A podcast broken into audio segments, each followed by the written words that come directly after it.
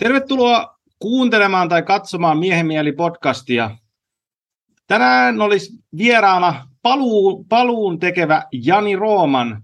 Ja tota, huomenta Jani. Huomenta. Jos sä kuuntelet jo kuunnellut meidän aikaisempia podcasteja, niin voisitko antaa pienen tota, esittelyn että kuka sä oot, mitä sä teet? Ö, joo, pieni esittely. No konstellaatiota on tullut tehtyä tässä jonkin aikaa, parikymmentä vuotta. Aika intensiivisestikin ja, ja sekä niin kuin tällä perhepuolella, terapiapuolella, että, että sitten myös organisaatioiden kanssa. Ja aikaisemminhan mä oon tutkinut myös tätä konstellaatiota organisaatioiden kehittämisen parissa 2009 aloitin tämmöisen tutkimushankkeen työsulurahaston osittaisella tuella. Useiden organisaatioiden kanssa tehtiin konstellaatioita ja ehkä mun ensimmäinen kysymys siinä ei ollut pelkästään niin kuin organisaatioihin liittyvä, vaan ylipäätään konstellaatioihin liittyvä, että voidaanko me luottaa tähän menetelmään. Eli tällaista on puuhaltu ja nyt tässä viime aikoina sitten on käynnistänyt tähän ihan niin kuin terapiapuolelle liittyvän tutkimuksen. Aika, voisi sanoa, että aika kunnianhimoisen. Että todella tavoitteena on, on tuottaa artikkeleita tieteellisiin julkaisuihin, kansainvälisiin ja, ja ää, tuoda niin kuin lisää ymmärrystä sekä tähän konstellaation menetelmänä, miten se vaikuttaa, mikä sen vaikuttavuus on terapiassa – miten sitä voidaan käyttää terapiassa. Mutta mun perimmäinen tavoite siinä on itse asiassa vieläkin pidempi tai pidemmällä. Ja se on se, että miten me voidaan ymmärtää vieläkin paremmin, miten ihmisen mieli toimii ja miten ihmisen mieli haavoittuu. Siis ajatellaan ihan sitä koko lapsuuden ja, ja, ja näin poispäin kehityskaarta. Ja mitä tapahtuu, kun ihmisen mieli haavoittuu ja mikä on se prosessi, että nämä haavat alkaa parantua. Ja mä uskon, että tämä konstellaatio, tai tämä systeeminen näkökulma, systeeminen ymmärrys, joka on tullut tämän konstellaatiotyöskentelyn kautta, niin voi tuoda siihen ihan jotain ihan merkittävästi uutta. Joltakin, joltakin osin jopa käänteen tekevää. Ja mä nyt aloin puhua tästä näin, vaikka piti esitellä itseäni, koska tämä on, tämä on mun mielestä äärimmäisen kiinnostava aihe, ollut jo 20 vuotta. Olen tavallaan niin kuin kulkenut tätä polkua ja, ja nyt sitten tämä tutkimus todella käynnistyy. Siinä on useita osa-alueita ja, ja varmaan tutkimus tulee myös kehittymään tässä seuraavankin vuoden, ehkä parinkin aikana – mutta sitten itsestäni niin kuin muuten, niin, niin ää, mä aloitan mun ajanlaskun niin kuin tämmöisissä asioissa vuodesta 1994, jolloin mä aloin tehdä paljon psykodraamaa.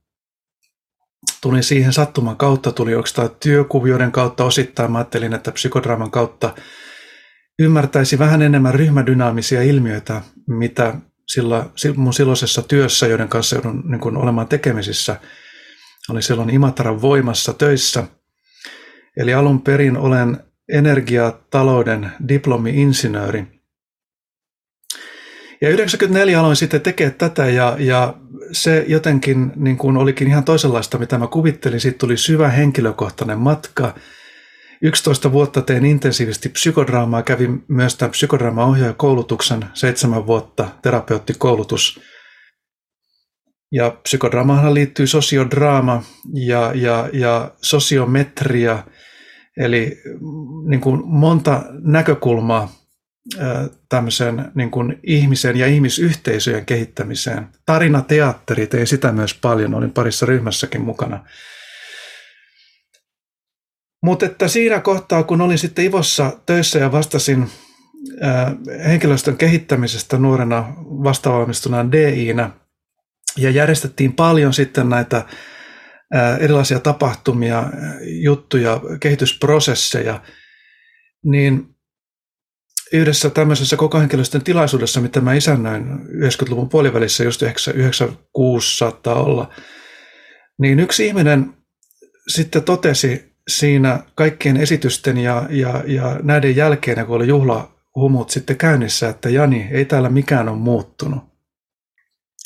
Ja tämä oli mulle sellainen ihan selkeä käännekohta, joka myös liittyy siihen, että mitä tässä, mikä niin kuin tässä konstellaatiossa ää, mua kiehtoo, niin kun mä ajattelin, että mitä kaikkea me oltiin tehty, ja sitten joku tulee väittämään, että ei täällä ole mikään muuttunut. Ja me oltiin todella koko Ivon historiaan nähden kolmessa vuodessa tehty, siis varmaan yhtä paljon kuin koko aikaisemmassa historiassa, alkaen ihan niin kuin sähkövoiman hankinta Ruotsista ja, ja kaikki laatujohtamiset ja näin poispäin. Ja tämä kysymys, mä niin kuin olin suu auki siinä, mutta sitten mä aloin miettiä, että mitä jos tuo kaveri onkin oikeassa. Ja totta kai, siis kun mä olin itse niin kuin paljon näitä asioita tuonut esille, niin siinä oli sellainen muutaman sekunnin nieleksiminen, että oliko tämä kritiikki minua kohtaan, mutta me päästiin siitä täysin irti. Ja sen sijaan mietin, että mitä jos onkin oikeassa. Ja siitä mulle tuli sellainen oivallus, että todellinen muutos ei olekaan näitä ulkoisia muutoksia, vaan se on suhtautumisen muutos. Eli kun organisaation johdossa ja, ja, ja näin poispäin, itse asiassa se porukka ei ollut sen valaistuneempaa, Eli se suhtautuminen toinen toisiinsa työhön ja asiakkaisiin ei ollut muuttunut. Niin sillä ei oikeastaan ollut merkitystä, että minkälaisia prosessien kehittämisen hankkeita me tehtiin. Ja tästä mulla lähti sitten toinen suunta ää, psykodraaman kanssa rinnakkain. Mä aloin tutkia työpsykologiaa ja tein sitten väitöskirjan siitä. Vuonna 2005 väittelin aiheena dialogi organisaatiokulttuurin kehittämisen menetelmänä. Ja siinä tämä organisaatiokulttuuri, siis se, että, että minkälaiset niin kuin yhteisön näkymättömät säännöt, normit ohjaa niitä yksilöitä, niin huomaat, että me tullaan tässä hyvin niin kuin samalle alueelle kuin vaikka perhekonstellaatio. Minkälaiset näkymättömät säännöt ohjaa ihmisiä yksilöinä, yksilöitä ää, perheissä? No tästä tuli nyt tämmöisen pienen tarinan kautta, että, että mikä on niin kuin tuonut mut tähän kohtaan ja, ja mitä on, on tota, tähän saakka tehnyt? Tiedätkö sä, kuinka paljon maailmalla on, on tutkittu konstellaatiot, kun sä oot nyt lähes tuommoiseen projektiin, niin eikö sitä nyt luulisi, että siinä, sitä on niin tehty kumminkin? Sitä on tehty, joo. Ja mua itse asiassa yllätti se, että tässä niin kolmen, neljän viime vuoden aikana on tullutkin paljon enemmän ää, tutkimuksia. Mä en ollut vähän aikaan päivittänyt mun tätä tutkimustietoa, että tuossa 2015 viimeksi työstin artikkelia tähän liittyen, niin, niin silloin kävi läpi ja silloin ei ollut juurikaan tutkimuksia, että siis todella vähän. Mutta nyt 2021 tuli ensimmäinen metatutkimus ja metatutkimus on niin kuin tutkimuskentässä se korkein taso, koska siinä metatutkimuksessa arvioidaan yksittäisiä tutkimuksia ja vedetään yhteen. Niin jos, kun yksittäinen tutkimus saattaa kuitenkin olla laadullisesti heikko tai vääristynyt johonkin suuntaan, mutta kun me otetaan nippu tutkimuksia, niin metatutkimuksessa näiden laatua arvioidaan ja vedetään siitä kokonaisuuden kannalta johtopäätöksiä, niin silloin me ollaan ikään kuin enemmän kiinni siinä, että mikä saattaisi enemmän olla totta tämän asian suhteen. Ja ensimmäinen metatutkimus tosiaan tuli viime vuonna. Ja siinäkin oli 67 tutkimusta, joka osoittaa, se on suurin piirtein se määrä, mitä tutkimuksia tällä hetkellä on konstellaatiosta. Mutta niistä vain 11 ylitti ne kriteerit, mitä sille metatutkimukselle oli asetettu. Eli siinä nähdään, että siinä on valtavan paljon myös heikkolaatusta tutkimusta, ja kyllähän tämä niinku kuitenkin osoittaa sen, että me ollaan vielä aivan ää, alkutekijöissä tämän konstellaation tutkimisessa. Jos ajatellaan vaikka mindfulness, joka on ollut mulle toinen sieltä 90-luvun puolivälistä, ää, niin kiinnostava alue, mitä on tehnyt paljon, niin, niin siinä 2000-luvun alussa yhtäkkiä mindfulness-tutkimukset todella räjähti. Kun sitä ennen oli yksittäisiä tutkimuksia, ää, silloin kävin läpi paljon niitä – niin sitten siinä 2000-luvun alkupuolella yhtäkkiä niitä alkoi olla satoja, sitten tuhansia, nyt niitä on varmaan kymmeniä tuhansia. Et se on todella räjähtänyt ja mietin, että sieltä ehkä alkaa olla vaikeaa löytää enää mitään uutta tutkittavaa. Tosin sitten traumatutkimus ylipäätään nämä aivoneurologiset tutkimukset, niin ää, kyllähän nämä niin kuin kaikki jotenkin lähestyy niin kuin näitä samoja kysymyksiä.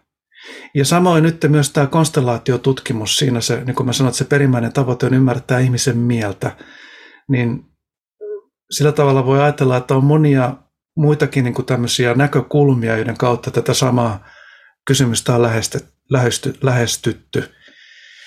Niin kuin sulla esimerkiksi tämä jungilaisuus.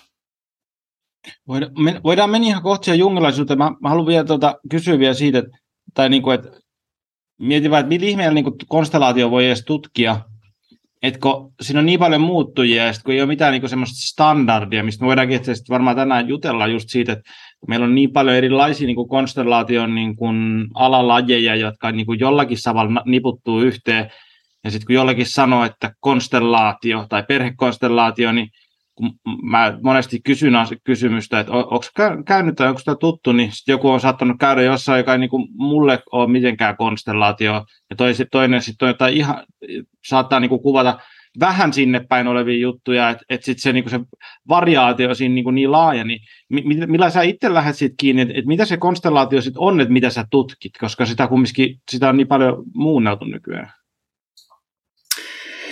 Niin, kaikkihan kehittyy ja menee eteenpäin ja ihmiset luo sitten niin kuin uusia versioita ja saa ehkä uusia oivalluksiakin.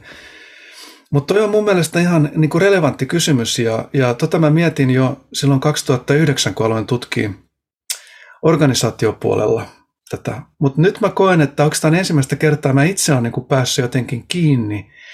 Kiitos myös sun ansiokkaiden web, näiden podcastien se on, se on hienoa työtä, mitä sä oot tehnyt ja kun sä oot haastatellut ää, eri konstellaatio ohjaajia ja vetäjiä, niin, niin tota, sitä kautta myös alkaa hahmottaa, että minkälaisia erilaisia näkökulmia tähän konstellaatioon on. Niin mä näkisin, että yksi ihan keskeinen niin kun ensimmäisen tason juttuja tässä tutkimuksessa on ää, tunnistaa näitä erilaisia ää, muotoja, tapoja tehdä konstellaatioita ja ää, mulla on niin kuin sellainen näppituntuma, että kun vaan sitten pääsee todella kirjoittamaan ja työstämään ja myös sitten näiden kyselyiden kautta selvittämään ihmisten kokemuksia, niin, niin mä uskon, että me voidaan niin alkaa tunnistaa ihan selkeästi, että on erilaisia tapoja, jotka ei ole sattumanvaraisia mutta sitten me tullaan tietysti tämmöiseen, niin kuin mikä on, on niin kuin terapiatutkimuksen iso haaste. Siis jos ajatellaan psykoterapiatutkimusta, niin ö, sehän ei ole helppoa. Lääketutkimus on paljon helpompaa.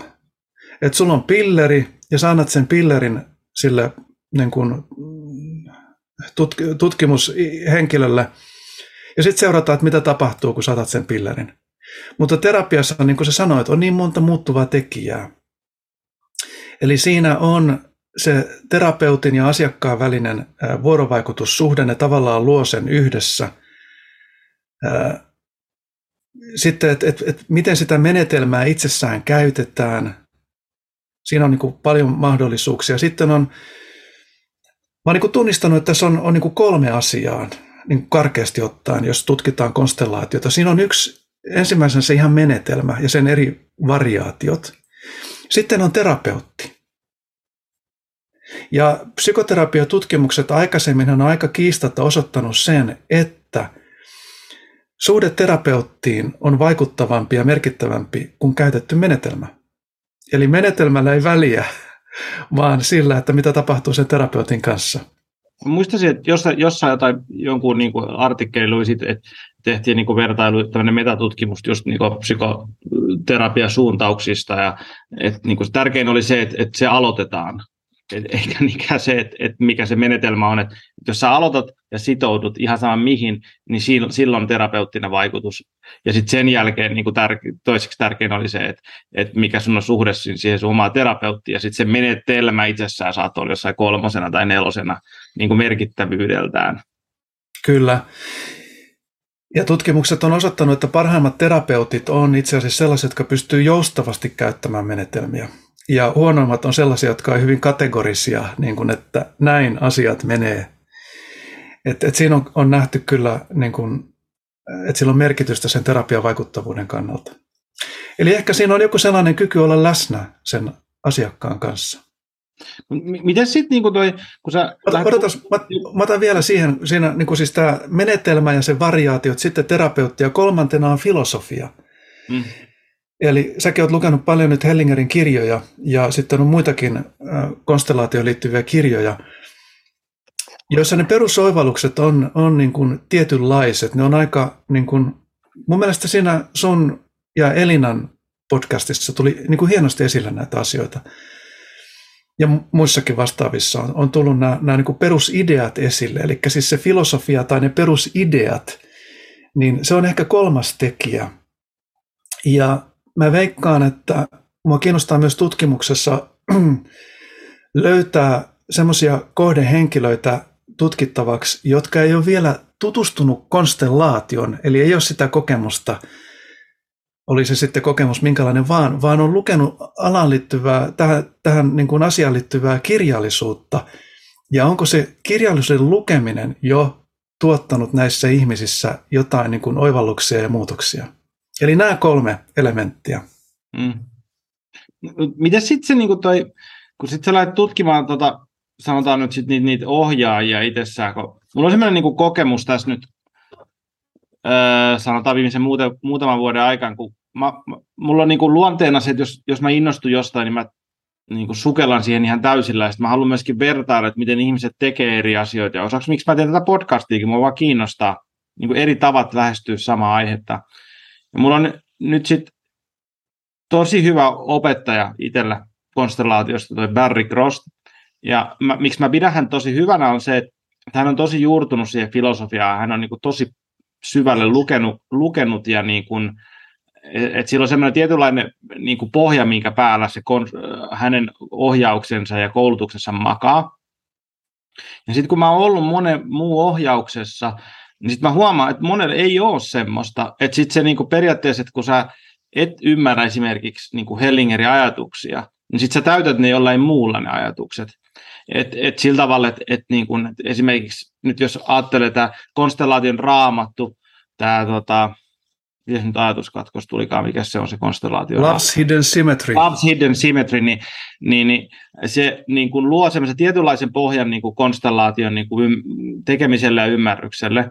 Ja sitten musta tuntuu, että useampi ohjaaja, kenen kanssa mä oon ollut, niin ei niin kuin ehkä ymmärrä edes sitä, niin kuin, että mitä siinä kirjassa sanotaan, ja sitten se niin kuin ruvetaan täyttämään esimerkiksi shamanismilla tai ruvetaan täyttämään jollakin muulla ne konstellaatiot. Ja se voi niin kuin vähänkin hämmentää se, että, että, että puhutaan kumminkin samasta asiasta, mutta ei ole semmoista niin kuin yhteistä pohjaa, minkä päällä me seisotaan. Ja sitten tietysti tämän Barrin niin kuin, näkemys on siitä, että esimerkiksi, että, että, jokaisen, että meidän täytyisi olla joku tietynlainen niin kuin kirjasto, mikä esimerkiksi kaikilta ohjaajilta vaaditaan, että ne lukee, ja niin kuin esimerkiksi Love's Hidden Symmetry ensimmäisenä, että se täytyy niin kuin, niin kuin osata sillä aika hyvin, että se on kumminkin se, mistä se on lähtenyt. Ja sitten, no, siitä sit voidaan näytellä sormen monen eri suuntaan, mutta et, et se, sen takia mä just se pitkän puheen jälkeen, niin se kysymys tulee siitä, että, että mitä sä oot tutkimassa, kun se, niin kuin se pohja on niin, niin kuin epätasainen. Että onko se sitten vaan sitä, mitä sä teet itse, et, vai onko se, niin kuin, että kun tutkitaan konstellaatiota, onko se niin kuin sitten Hellinger Schooling, vai sit, kun sit siellä, ja hänenkin niin kuin ajatuksissa on niin kuin monta eri koulukuntaa? No siis fenomenologisuus, joka on konstellaation niin kuin lähtökohta, Hellingerin lähtökohta on ollut fenomenologisuus, eli se, että ilman etukäteis niin kuin päätöstä, niin hypoteeseja saa tietysti olla, mutta ei ole päätetty etukäteen, että miten asiat on, pyritään katsomaan. Ja konstellaatio on hyvin pitkälle sitä, että me katsotaan.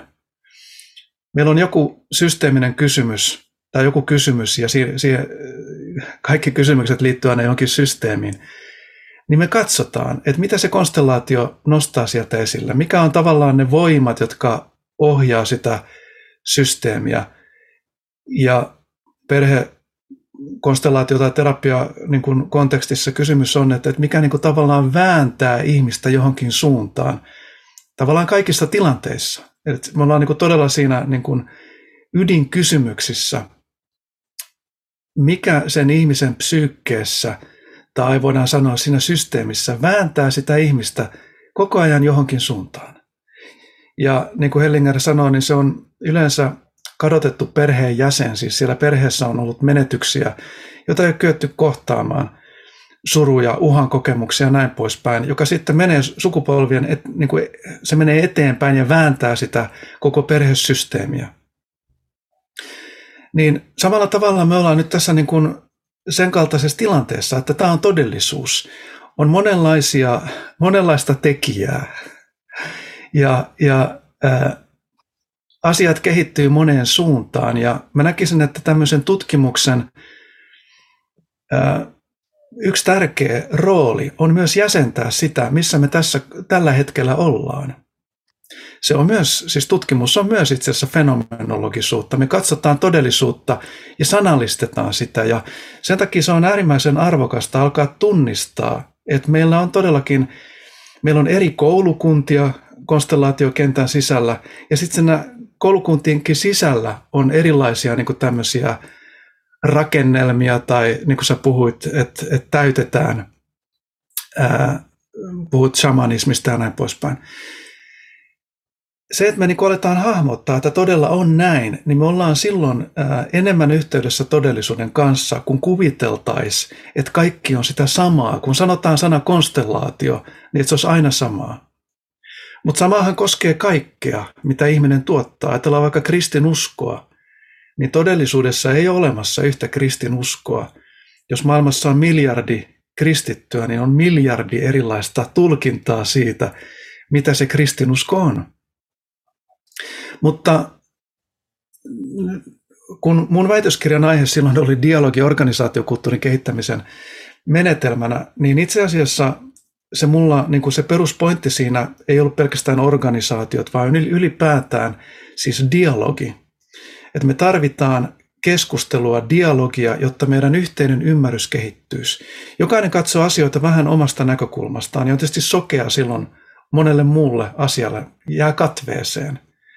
Jungilaisuudessa, jungilaisuudessa puhutaan varjoista henkilökohtaisella tasolla ja myös kollektiivisella tasolla. Niin silloin me tarvitaan dialogia, missä esimerkiksi nämä sun podcastit toimii äärimmäisen niin kuin hienona alustana nyt tällä niin kuin konstellaatiokentässä, kentälle täällä Suomessa, että me saadaan erilaisia näkökulmia, jolloin meidän yhteinen ymmärrys lisääntyy. Ja mehän ei voida, sanoa, ei voida sanoa, että joku näkökulma on väärä tai huono tai parempi. Me voidaan oikeastaan vain todeta, että näin on. Ja silloin me ollaan yhteydessä todellisuuden kanssa ja siitä syntyy aina, kun me todella voidaan todeta, että näin on, niin siitä syntyy jotain uusia oivalluksia ja uusia asioita. Ja Hellinger jo silloin itse sanoi, kun olin siellä hänen luonaan, niin, että konstellaatio tulee kehittymään moneen suuntaan. Se oli hänellä toteamus, se oli niin kuin fakta, että näin se vaan on ja näin on aina ollut. Mutta kun sä puhut näistä niin kuin, vaikka siitä Love's Hidden Symmetry ja näistä Hellingerin niin kuin alkuajan tuotoksista. Hellinger ei tainnut muuten itse kirjoittaa tästä tätä Love's Hidden Symmetry-kirjaa. Ei, se Hunter, Weber? Hunter ja Beamont ja Aivan niin olikin jo. Weber, mikä se oli, muista se etunimeä. Gunther. Weber, joo. Joo. Niin on mielenkiintoista niin kuin katsoa tätä Hellingerin koko kirjallisuuskaarta ja sen, sen viimeaikaiset niin kuin kirjat, ne viimeisimmät kirjat – ja myös silloin, kun mä olin 2007 siellä Hellingerin luona, niin ne resonoi mussa tosi paljon ja, ja, ja ää, niissä on jotain aika erilaista kuin vaikka siinä Love's Hidden Symmetry-kirjassa. Ja tämä on niin kuin mun mielestä mielenkiintoinen kysymys, niin kuin, tai niin kuin tunnistaa, siis nähdä myös tämä Hellingerin kehityskaari ja, ja ää, kuka meistä sitten niin kuin voi todella niin kuin tulkita tai ymmärtää oikein, että mitä se Hellingerin, mitä hän on tarkoittanut.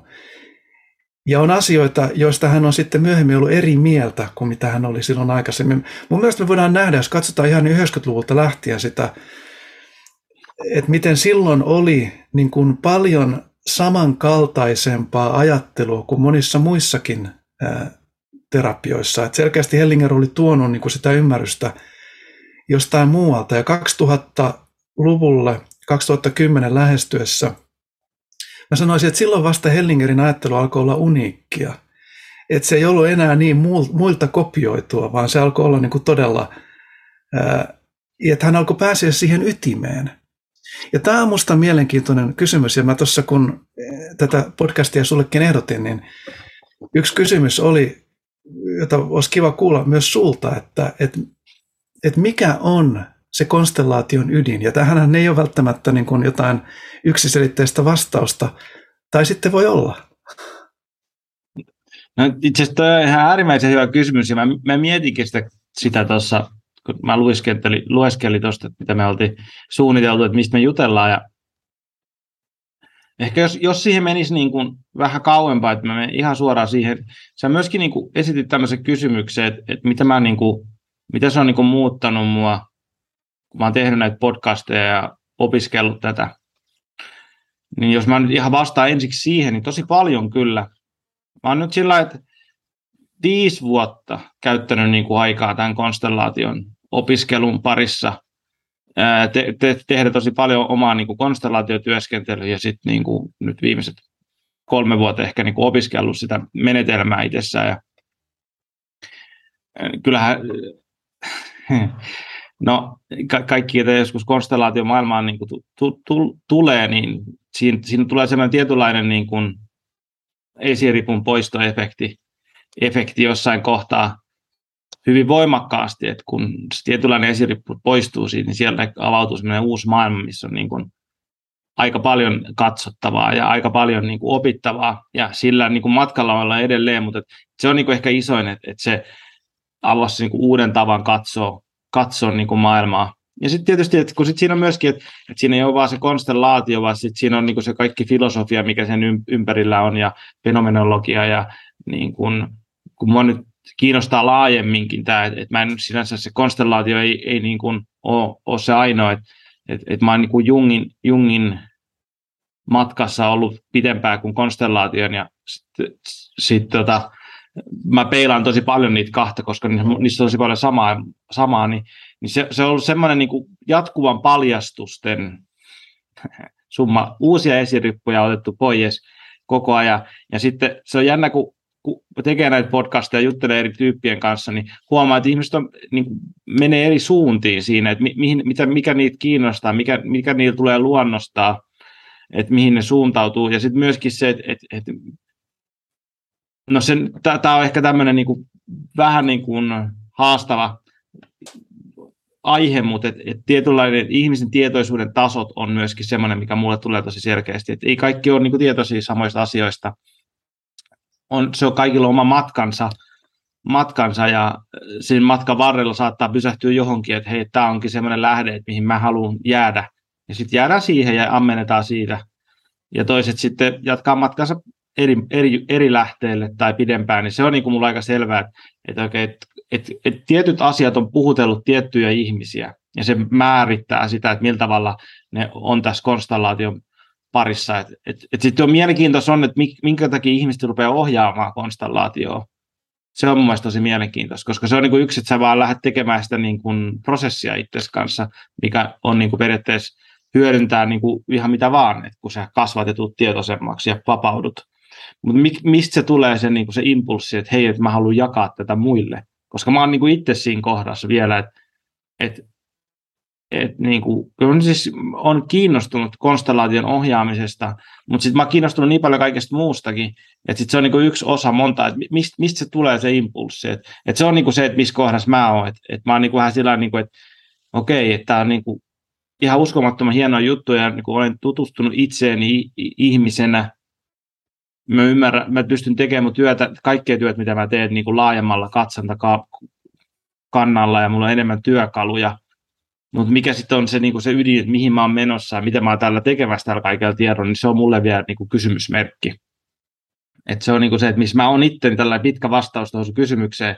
Ja mitä, mitä se konsolaatio, se ydin, ydintä, on, ydintä on, niin kyllä niinku se systeemisyys on mulle sitä ydintä, että miten niin kuin kun me katsotaan jotain asiaa niin kuin omasta katsanta kohdastamme vain yhdestä paikasta, niin se on niin rajallista. Et, et kun me pystytään laajentamaan sitä niin kuin katsantakulmaa ja si, si, siihen, että et, et miten muut ihmiset vaikuttaa meihin, muut ilmiöt vaikuttaa meihin ja miten niin kuin me ollaan semmoisessa laajemmassa, no käyttääkseni tämmöisessä maan, äh, sienirihmasto esimerkkiä semmoisessa sienirihmastossa, mikä niin kuin pulsoi koko ajan ja me ollaan siinä yhteydessä, niin se on niin kuin se, ehkä sitä ydintä. Ja sitten se, se oli niin kuin se tajuaminen, että me ollaan sitä rihmastoa, mutta sitten vielä se jatkeena siitä, että me pystytään olemaan vuorovaikutuksessa sen rihmaston kanssa positiivisesti ja negatiivisesti tekemällä niin kuin erilaisia asioita. Et, et ne on niin semmoisia ydinkysymyksiä, minkä äärellä mä, mä oon ollut konstellaation, äär, konstellaation suhteen ja ehkä sitten vielä yhden asian sanon, että, että kun me tuodaan ihmisiä yhteen, niin siinä on tosi paljon niin kuin voimaa. Että ei se tarvitse olla välttämättä sitä konstellaatioa. Se voi olla niin kuin rituaaleja, se voi olla niin kuin juhlivista, se voi olla mitä vaan. Jos me tuodaan siihen tietynlainen muotti ja me niin kuin rakennetaan siihen tietynlaiset raamit, niin se vähän niin kuin itsessään alkaa, alkaa niin kuin elää siinä se, se systeemi. Ja jos me annetaan sille vähän niin kuin vauhtia tietyssä suunnassa, niin se voi mennä tosi hienoa ja positiiviseen suuntaan. Hmm. Tämmöisiä ajatuksia nyt tähän, tähän kysymykseen. Joo. Toi rihmasto, niin tarkoitatko sillä sitä, että, että tavallaan niin kuin ne niin kuin näkymättömät juuret, miten me ollaan sidoksissa toinen toisiimme, niin, niin se on tullut sulla niin kuin tämän työskentelyn kautta, sä oot alkanut näkeä sellaista, ja kun sanoit, että siihen voidaan sitten vaikuttaa joko positiivisesti tai negatiivisesti, niin, niin mä vaan niin yritän ymmärtää, että mitä sä tarkoitit sillä. Joo, joo kyllä. Siis oikeastaan sitä, että, että mä en tykkää siitä, kun, jos ihmiset kuka, kuvasta tämmöinen niin New Age-termi, että olemme kaikki yhtä, niin kuin, mikä ei mun mielestä niin kuin, välttämättä tarkoita yhtään mitään. Että se on niin kuin niin semmoinen tyhjä lause. Mutta et, et, et, mä tykkään siitä niin rihmastoajatuksesta sillä tavalla, että että et on olemassa oikeasti jotain niin kuin, joku, jonkun ilmiömaailma, missä, mitä me ei ehkä tieteellisesti pystytä vielä todistamaan, joka niin kuin sitoo ihmiset toinen toisiinsa. Ja sitten se nimenomaan, se niin kuin tietyllä tavalla myöskin pelottava ajatus siinä on se, että, että me ollaan oikeasti sidottuja siihen meidän niin kuin lähiperheeseen niin kuin täysin niin hyvässä kuin huonossakin. Että jos mä teen jotain niin kuin negatiivista, vaikka vain itselleni omassa huoneessa ilman, että kukaan muu on siinä ympäristössä, niin se vaikuttaa silti mun systeemissä oleviin ihmisiin enemmän tai vähemmän. Ja sitten myöskin, mutta se tietyllä tavalla lahja on siinä sitten, että, että myöskin, että jos kun mä teen niin hyviä juttuja, jotka vie elämää eteenpäin, niin sitten se positiivisesti vaikuttaa niihin ihmisiin, jotka vaikka ei ole millään tavalla liity siihen. Että tämä nyt menee aika tämmöiseksi metafyysiseksi sillä tavalla, että, tota, että me täytyy ottaa niin kirkkikaarilainen uskon hyppy, että, että me uskotaan siihen, mutta sitten taas kun sä tiedät ja ne, ketä on tehnyt konstellaatio, tietää, niin se on vaan ilmi selvää, että millä tavalla me, ne, niin kuin, ne muiden ihmisen tekemiset vaikuttaa. Niin, mutta se pelottavuus on siinä se, että kuinka paljon ne vaikuttaa. Ja mun mielestä se on niin kuin, että, että me ollaan vaan täysin sidoksissa toisiimme. Ja se, että siihen tulee aika paljon vastuuta siihen kohtaan, esimerkiksi jos on vaikka vanhempi. Tuo on ihan totta, ja tuo on mun mielestä yksi keskeinen asia tämän konstellaatiotyöskentelyn kautta, mikä me aletaan tunnistamaan enenevässä määrin, ja se on teot ja niiden seuraukset. Eli vastuut, eli minkälaista vastuuta me kannetaan, ja toisaalta miten nämä vastuut niin kuin – kenelle kuuluu mikäkin vastuu ja miten me ollaan niiden kanssa sekaisin. Sehän on yksi ihan keskeinen osa konstellaatiotyöskentelyä. Alkaa tunnistaa tätä ja selkeyttää. Me yritetään kantaa vastuuta, jotka meille ei kuulu, ja sitten toisaalta väistetään ehkä sitä vastuuta, mikä meille kuuluisi. Ja kun me tämä tunnistetaan, niin siinä meille tulee se kasvun mahdollisuus. Sä puhuit tästä tietoisuudesta ja sen kehittymisestä ja, ja Mä itse ajattelen näin, että tämä konstellaatio tai tämän kaltainen työskentely on jopa tietyllä tavalla, mä näkisin se jopa sellaisena murroskohtana evoluutiossa. Eli tähän saakka pääasiassa, toki on ollut paljon systeemistä ymmärrystä monilla ihmisillä, mutta pääasiassa me ollaan puhuttu ideologioista ja, ja, ja niin kuin ideoista ja rakennettu sitten koulukuntia ja näkemyksiä ja teorioita. Mutta nyt meillä on yhtäkkiä tällainen työkalu, jolla me nähdään meidän niin kuin teot ja niiden seuraukset eri tavalla. En väitä, että nähdään niin kuin sataprosenttisesti ja, ja ehdottomasti ja absoluuttisesti, mutta me aletaan yhtäkkiä näkemään enemmän ikään kuin tätä myös aikaperspektiiviä. Mitä tapahtuu vaikka siellä vanhempien perheessä jotain hyvin voimakasta, ja miten sieltä lähtevät aallot edelleenkin niin kuin velloo minussa. Ja se, että me aletaan todella näkeä, niin, niin siis sillä tavalla mä ajattelen, että se on evolutionäärisesti jopa tietty murroskohta. Me niin kuin murtaudutaan ulos tämmöisestä minä-keskeisyydestä, sellaisesta ajatuksesta, että, että me niin ollaan täällä palloillaan ja, ja nämä oireet, mitä me tässä koetaan, olisi ikään kuin se, mikä on kaikki. No mä yritän kertoa yhden esimerkin ihan äskettäin. Jostain syystä mun ryhmissä on puhuttu nyt paljon mies-nais niin kuin jännitteestä. Ja se oli taas yhdessä ryhmässä puheena ja, ja sitten tuli puhe myös yhden tai itse asiassa useammankin ryhmäläisen niin kuin kokemasta jännitteestä suhteessa omaan puolisoon.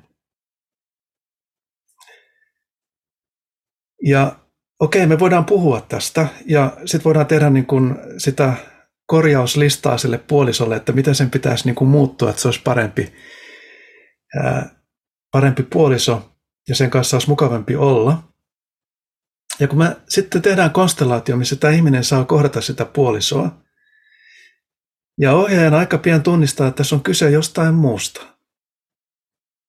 Ja laitetaankin se ihminen, joka siinä on niin kuin työstämästä sitä suhdetta omaan puolisonsa, niin käännetäänkin hänet katsomaan omia vanhempiaan.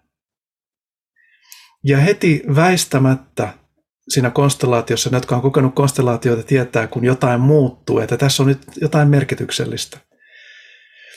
Ja tämän ihmisen suhde isään, äitiin, aletaankin työstää sitä.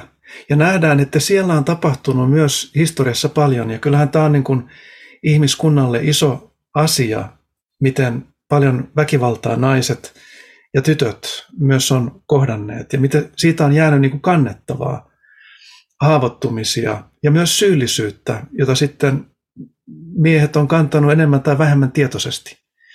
Ja miten se on vaikuttanut sitten tämän ihmisen omaan perheeseen ja tietysti mitä sillä perheessä on tapahtunut ja mitä se vaikuttaa tähän ihmiseen tässä hetkessä.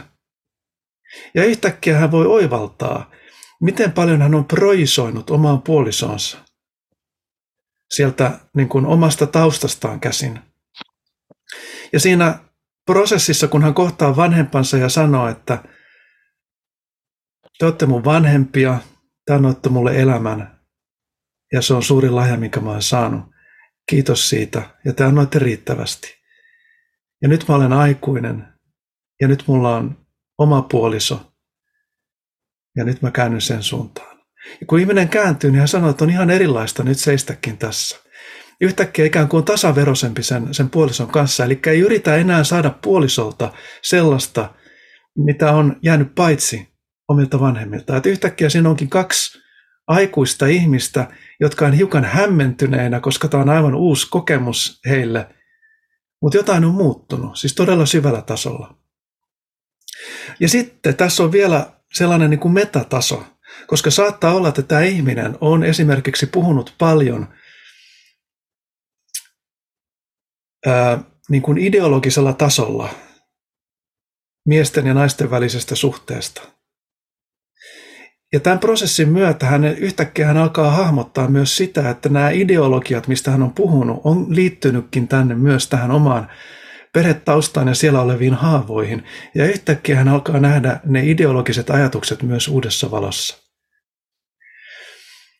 Eli sillä tavalla, mikään kun, kun tähän saakka me ollaan puhuttu ideologioista ja, ja, ja, ja niin kuin teorioista, ikään kuin me voitaisiin puhua niistä vaan teorioina, niin nyt me aletaankin hahmottaa tämän avulla, että kyse ei olekaan niistä teorioista, vaan meidän todellisista suhteista. Miten me ollaan suhteessa toinen toisiimme, oli sitten mies tai nainen tai joku ryhmittymä tai toinen koulukunta – johon me projisoidaan sieltä meidän omasta taustasta tulevia asioita, niin tämä on todella niin kuin vavisuttava hetki todella alkaa nähdä näiden läpi, että hei, me ollaankin oikeasti tässä, eikä jossain siellä, missä me ollaan ikään kuin oltu semmoisessa lievässä unessa kaiken aikaa. Mä, mä nappa, voisin napata tuosta tuli montakin ajatusta tuosta, että tuota, numero ykkönen tuli, että kaikki, joita kuuntelee, kuuntelee niin jos tämä kiinnostaa tämä te- teema, niin just oli tota, meidän koulutuksessa toi Indra Thorstein Pressin kirja Healing Your Relationships, joka niin kuin on topikkina oikeastaan pelkästään niin kuin parisuhteet ja perhekonstellaatio. Se on äärimmä, äärimmäisen niin kuin valaiseva kirja tähän, tähän tota, topikkiin, jos jotain kiinnostaa. Ja mä linkkaan sen tähän podin alle sitten, jos joku nappaa sen tästä. Ää, ja sitten ää, se oli monta, monta hienoa juttua, mitä voisi sanoa, tai monta niin kuin, polkua, mihin voisi viedä, mutta et, ehkä mä nappaan ensin kiinni siitä, mitä sä sanoit, sanoit tuosta, että, että niin kuin on ollut pa- paljon niin kuin teemana tämä miesten välinen, naisten välinen jännitys, ja tota, se on luultavasti tämmöinen niin kulttuurillinen ajan hengen niin kuin ilmiö myöskin, kun me paljon keskustellaan siitä, on, niin kuin, on, on uh, esillä se, että mitä se, mikä se on se nainen ja mikä on se mies ja mihin me niin kuin juurrutaan siinä ymmärryksessä ja onko se täysin niin kuin juureton, onko se vaan ideologinen niin kuin länttäys meidän päällä, että on nainen ja mies vai onko sillä jotain todellista, mikä päällä me ollaan. Ja sitten tota, no, no se on kumminkin ajan henkeä, henkeä nyt, niin sitten tuosta mitä sä sanoit just, että, että miehet kantaa niin kuin, ää, niin kuin syyllisyyttä siitä, mitä, mitä niin kuin on tehty aikaisemmin naisille, mikä, mikä on niin kuin lähe, tosi lähellä mua ja mun omaa polkua. Mä oon sitä miettinyt tosi paljon, kun mä oon paljon miesten kanssa työskentelyä. Myöskin tämän podcastinkin nimi on Miehen mieli. Ja just siitä, että kuinka paljon miehet kantaa, kantaa tota, niin kuin syyllisyyttä jostain, mitä he ehkä ei ole henkilökohtaisesti te, tehnyt, vaan että niin kuin miehet sukupuolena on tehnyt, niin se on tosi paljon ja se on mun mielestä konstellaatiotyöskentely, mulla on ollut itsellä yksi hienoimpia niin kuin, oivalluksia vapautua siitä, että, niin kuin, että mä en ole vastuusta siitä, mitä mun, mun esi-isät tai miehet yleensä on tehnyt. Että mun ei tarvitse niin kuin, kantaa syyllisyyttä siitä, mitä mä en ole itse tehnyt. Mutta sitten se toinen puoli siinä on, mistä musta tuntuu, että ei puhuta oikeastaan yhtään, on se, että, että se narratiivi on se, että miehet on tehnyt paskaa naisille, mikä on niinku fakta. Niinku, se, se on niinku totta. Kyllä. Mutta mä muistan, kun mä tein yhden konstellaation sen Barrin kanssa, joka niin kuin avasi semmoisen uuden niin kuin verhon mun silmien edestä, ja oli tietyllä tavalla tosi kivulias verho. Ja sitten mä oon niin hämmentynyt, että miksei muu, tästä ei puhuta, on se, että, että mitä tapahtuu sille naiselle, kun sen puoliso tekee sille jotain. Se voi pahoinpidellä sitä, äh, käyttää valtaa väärin, mitä se olikaan. Ja, ja tässä konstellaatiossa oli tämmöinen tosi voimakas, voimakas niin kuin rajanloukkaus, monella eri suhteella, eikä nyt mene enempää mitenkään siihen. Mutta mitä sitten tapahtuu, kun tämä nainen saa lapsen sen miehen kanssa, ja se lapsi on poika? Niin se naisen syvä niin kuin raivo, katkeruus, viha ää, siirtyy siihen sen lapseen. Että se tietyllä tavalla se äidin viha omaa poikalastaan kohtaan on se, niin kuin se ketjujen jatkumo siitä, että jos mies tekee jotain pahaa naiselle, se on, mies on siitä vastuussa, ei siinä mitään. Se on niin kuin se kollektiivinen ää, paine, mitä me miehinä kannetaan, ja me tehdään se tietysti to, toivon mukaan parhaamme sen suhteen, että me ei jatketa sitä.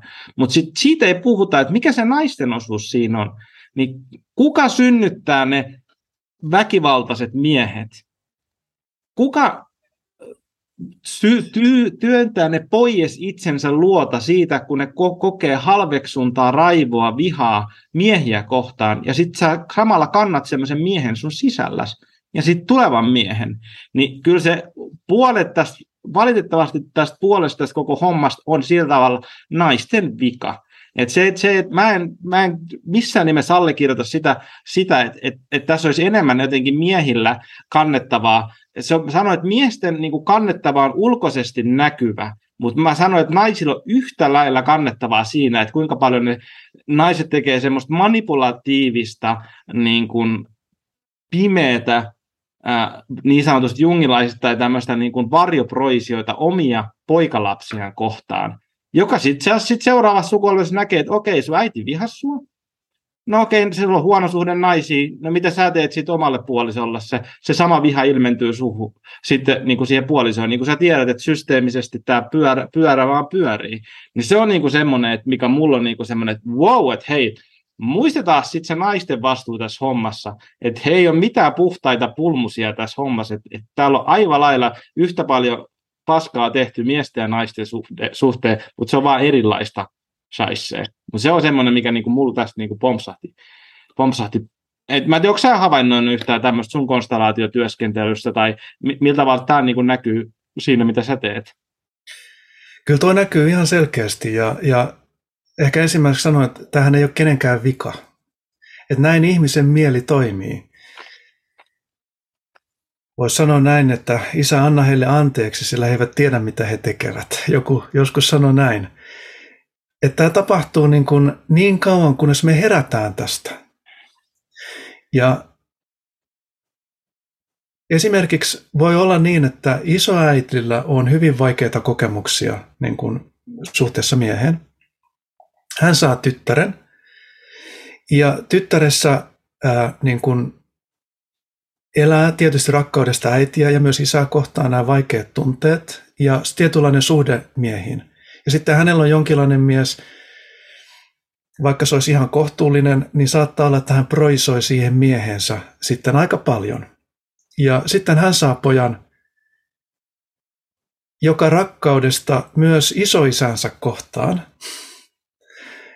ehkä samaistuu häneen ja ehkä alkaa kantaa myös niitä niin kuin, ehkä väkivaltaisia niin kuin tendenssejä.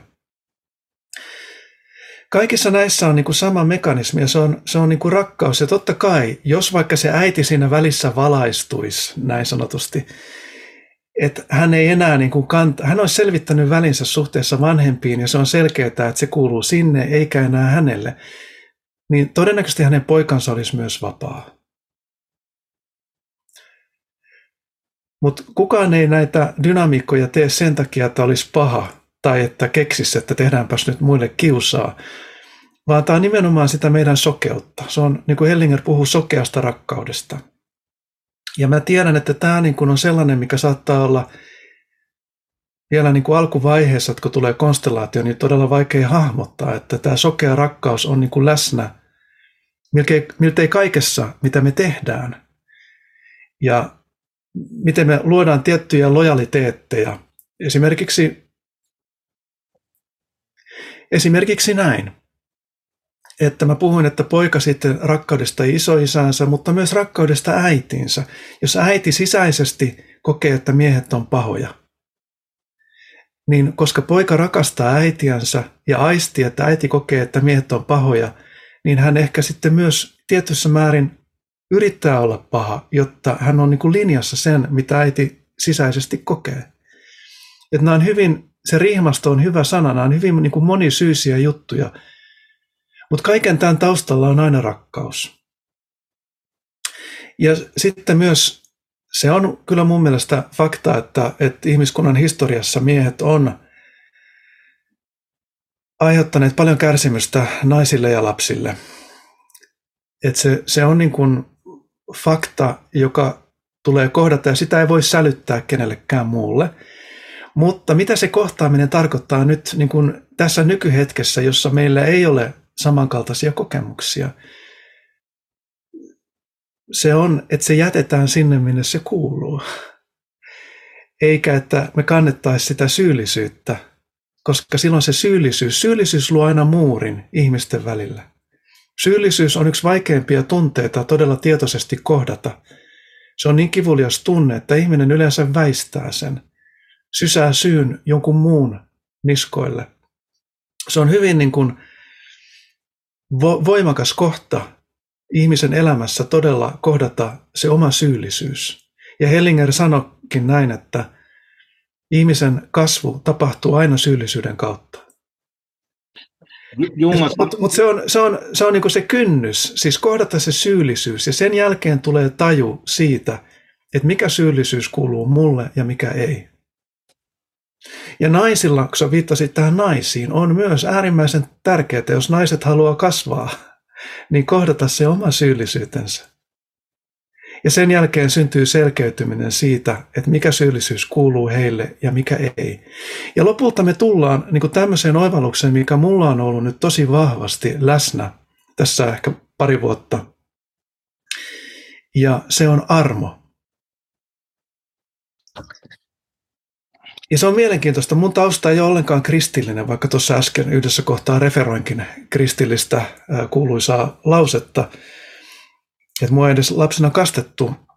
Mutta mä tunnistan, että tämän konstellaatio, ehkä meditaatiotyöskentelyn kautta, mä yhtäkkiä löydän käyttäväni samanlaisia lauseita tai sanoja, mitä on jossakin uskonnossa mainittu. Mutta mä koen, että niihin on tullut ihan toisena, tai niin kuin no niihin on tullut elävä merkitys minulle. Ja tämä on, jos mä ajatellaan nyt perhekonstellaatiotyöskentelyä, niin tämä on mun mielestä se ehkä niin kuin yksi keskeinen sanoma siinä, joka on armon mahdollisuus. Ja se liittyy nimenomaan tähän syyllisyyteen. Jokainen ihminen kantaa jollain tasolla syyllisyyttä, häpeää. Ja syyllisyys ja häpeä, niin kuin mä sanoin, ne on muureja, jotka alkaa eristää meitä muista ihmisistä, koska silloin kun ihminen kokee syyllisyyttä tai häpeää, välillähän tai usein sanotaan, että ne on kaksi eri tunnetta. Häpeä on niin kuin, että minä en kelpaa, syyllisyys siitä, mitä olen tehnyt. Mutta mun ymmärryksessä ne on pohjimmiltaan itse asiassa toisiinsa kietoutuneita. Ja niiden perimmäinen viesti on se, että en ansaitse rakkautta. Eli syyllisyys en ansaitse rakkautta, ansaitsen ehkä rangaistuksen. Häpeä, en ansaitse rakkautta. Niin me tullaan niin kuin sellaiseen kohtaan tässä työskentelyssä, missä me todella aletaan katsoa näitä kysymyksiä tavallaan silmästä silmään, mitä nämä todella tarkoittaa. Ja miten mä voin kantaa vastuun omasta elämästäni, omista teoistani, jos olen vanhempi, miten epäonnistuu lapsieni kanssa tai puoliso, puolison kanssa tai muissa elämän asioissa, mitä mä kannan sieltä sukuhistoriasta, miten mä voin todella kohdata tämän ja tehdä tästä jotain hyvää, niin kuin säkin taisit jossain kohti sanoa näin. Ja se on, että mä alankin rakastaa.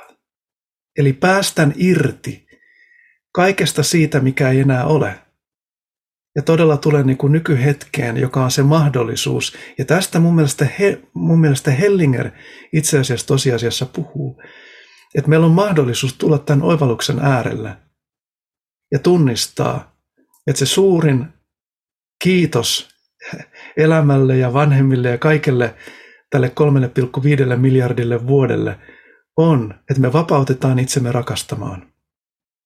Mutta siinä on tämä prosessi, mitä me joudutaan kulkemaan ja syyllisyyden kohtaaminen ja näiden vaikeiden tunteiden kohtaaminen.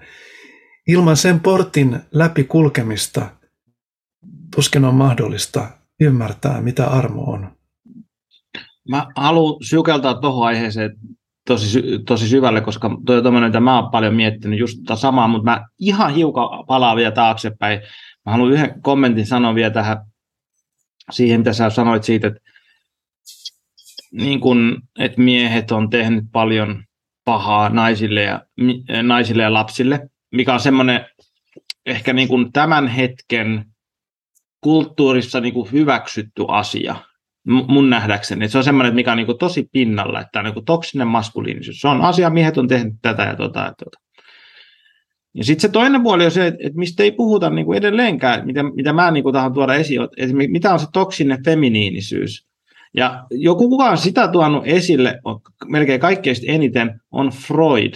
Ja Freudhan on tunnettu tästä oidibaalisesta tragediasta, jossa äiti on liian lähellä omaa lastaan ja oman kivunsa takia periaatteessa sotkee, ei halua päästä lastaa kasvamaan, vaan pitää häntä niin kuin systeemisesti kiinni itsessään ja lapsi sokeasti rakastaneena äitiään tekee, mitä äiti haluaa. Ja tietysti siinä on paljon, paljon niin kuin, mitä voitaisiin purkaa, mutta musta tuntuu, että se on se, että mikä on seuraava jossain kohtaa tuleva asia, on se, että me ruvetaan puhumaan niin kuin siitä naisten kollektiivisesta syyllisyydestä, että mitä he omalla emotionaalisuudellaan, oma, yliemotionaalisuudella ja vastuuttomuudella on tehnyt omille lapsilleen joka on semmoinen asia, mistä ei puhuta, ja se on niin kivulias myöskin niin kuin kulttuurillisesti katsoa sitä, että okei, se on kivuliasta katsoa sitä, mitä miehet on tehnyt, ne on lyönyt naisia tai lapsia, mutta se, että mitä naiset on, niin kuin, miten ne on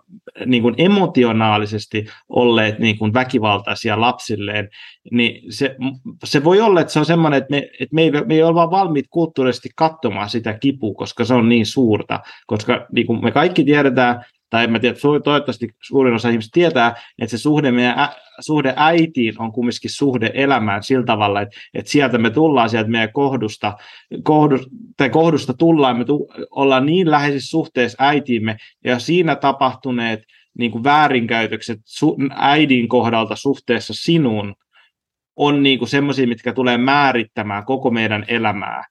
Mutta me ei tarvitse avata tuota laatikkoa, nyt se, se on niin kuin yksi Pandoran boksi, mihin, mihin voisi mennä, mutta mä haluan vaan tuoda se esille, että, että tässä on sillä tavalla, niin kuin, musta, mä, mä en tykkää siitä, että siitä puhutaan sillä tavalla, että miesten teot on jotenkin enemmän kuin ne naisten teot. Ja mulle niin välillä jopa tuntuu, että se, että mie, tämä on, tää on sitten semmoinen hirttäkää, mutta kun mä sanon tämän, mutta se, että mies, se, että sä, jos mies lyö naista, se on, se on niin kuin äärimmäisen paha. Aina, joka kuka vaan lyö ketäkin tai vaikka mies lyö lasta, niin se jättää jäljen, se jättää trauman, se jättää kivun. Mutta mä väitän sen, että emotionaalinen väärinkäyttö äidin suhteessa lapseen tuo syvemmän kivun ja trauman kuin se fyysinen esimerkiksi väkivalta.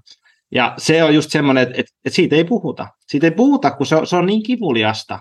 Ja sen katsominen on niin kivuliasta. Ja mä niin kuin, jos joku nainen, jos joku naiskin tekee tämmöistä naistyöskentelyä, ketä kuuntelee tätä podcastia, niin kutsun teitä puhumaan siitä. Puhukaa siitä toksisesta feminiinisyydestä siitä, että millaisia haavoja äidit aiheuttaa tyttärilleen, äidit aiheuttaa pojilleen, koska siitä ei puhuta jostain syystä.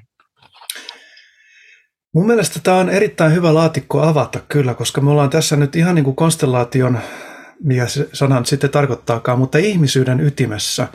Se, että mikä, niin kuin mä puhun, että mikä vääntää meitä johonkin suuntaan. Että jos, jos Hellinger niin kuin toi tavallaan sen systeemisen ymmärryksen, että me ei olekaan niin kuin irrallisia, vaan me ollaan osa tämmöistä kokonaisuutta ja se kokonaisuus vaikuttaa meihin ja vääntää meitä tiettyyn suuntaan. Ja Hellingerin lähestymisessä myös oli oleellista – tunnistaa aina, että missä on isoin vääntö, missä on isoin lataus. Eli että muut hoitakoon semmoisia pikkuoireita, mutta Hellingerin luokse niin katsottiin, että mikä on sun elämän isoin kysymys. Mennään siihen ytimeen, koska siitä domino niin kuin efektin kautta ratkee kaikki muutkin ongelmat. Ja kyllähän tuo laatikko on niin kuin siinä ytimessä ja sä pohdit sitä, että eikö olla kulttuuristi vielä valmiita.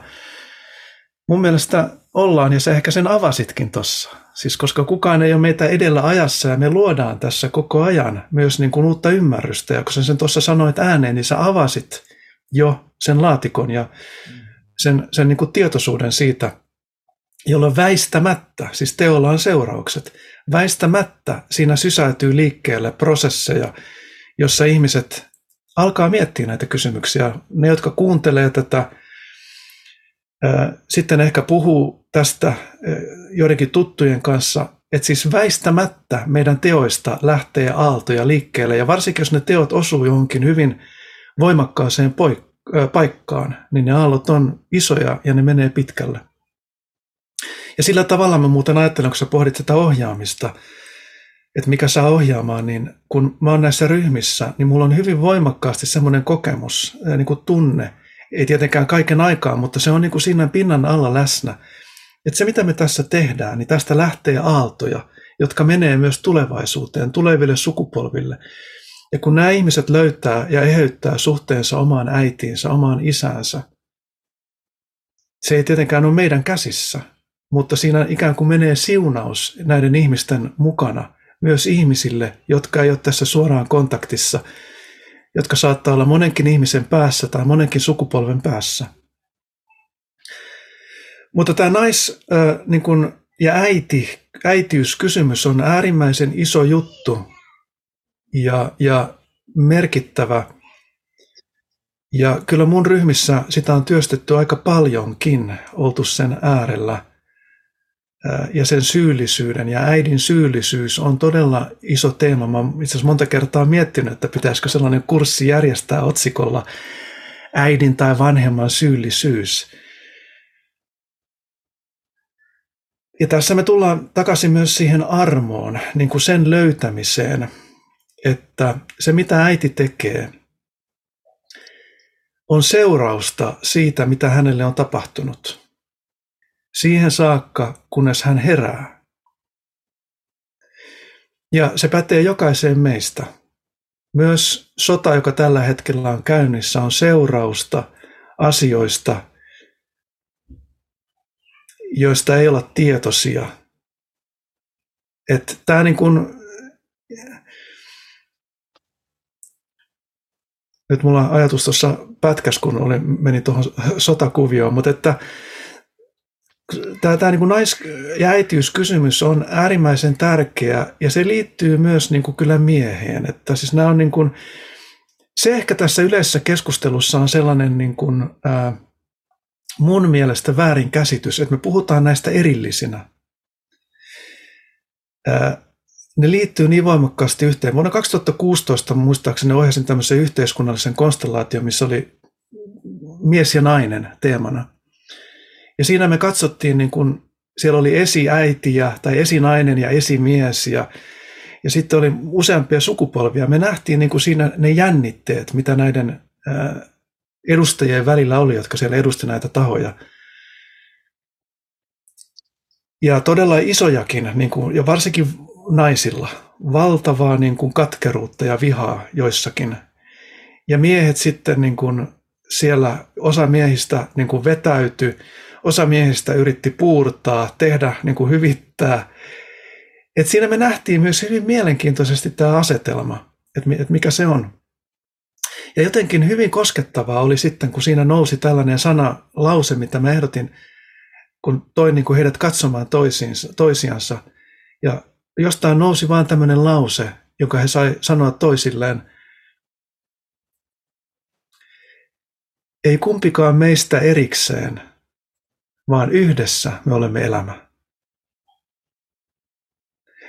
Ja tämä on todella niin kuin sen niin kuin ymmärtämistä, että jos me puhutaan vaikka isästä, niin me puhutaan silloin samalla hetkellä, kun me lausutaan sana isä, niin äänettömästi me lausutaan myös äiti ja lapsi, koska ei ole isää ilman äitiä eikä lasta.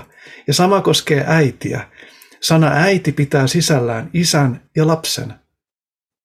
Ja myös sana lapsi pitää sisällään molemmat vanhemmat. Ja tämä on ehkä meidän kielessä ja tässä niin kuin pintatason ja oiretason niin kuin tarkastelussa, mihin me ollaan totuttu, niin nämä sanat hämää meitä, että me ei tunnisteta. Että kun me sanotaan yksi sana, niin me ajatellaan sitä yhtä sanaa eikä huomata, että me ollaan sanottukin siinä useampi sana samanaikaisesti, mutta ne, ne ei vaan kuulu. Mutta tämä on sellainen, musta tämä on hienoa, että tämä tuli myös tässä, kun tässä on kaksi mies oletettua puhumassa, niin tämä äitiys ja naisten kysymys koska tämä koskettaa yhtä lailla miehiä. Ja mä mieluiten jopa kannustaisin niin, että näistä ei puhuttaisi pelkästään naisten piireissä tai miesten piireissä, vaan että olisi semmoisia yhteisiä piiriä, koska nämä on yhteisiä kysymyksiä. Ja myös se väkivalta ja, ja, ja niin kuin ne haavat, mitä siellä on, ne on aina yhteisiä.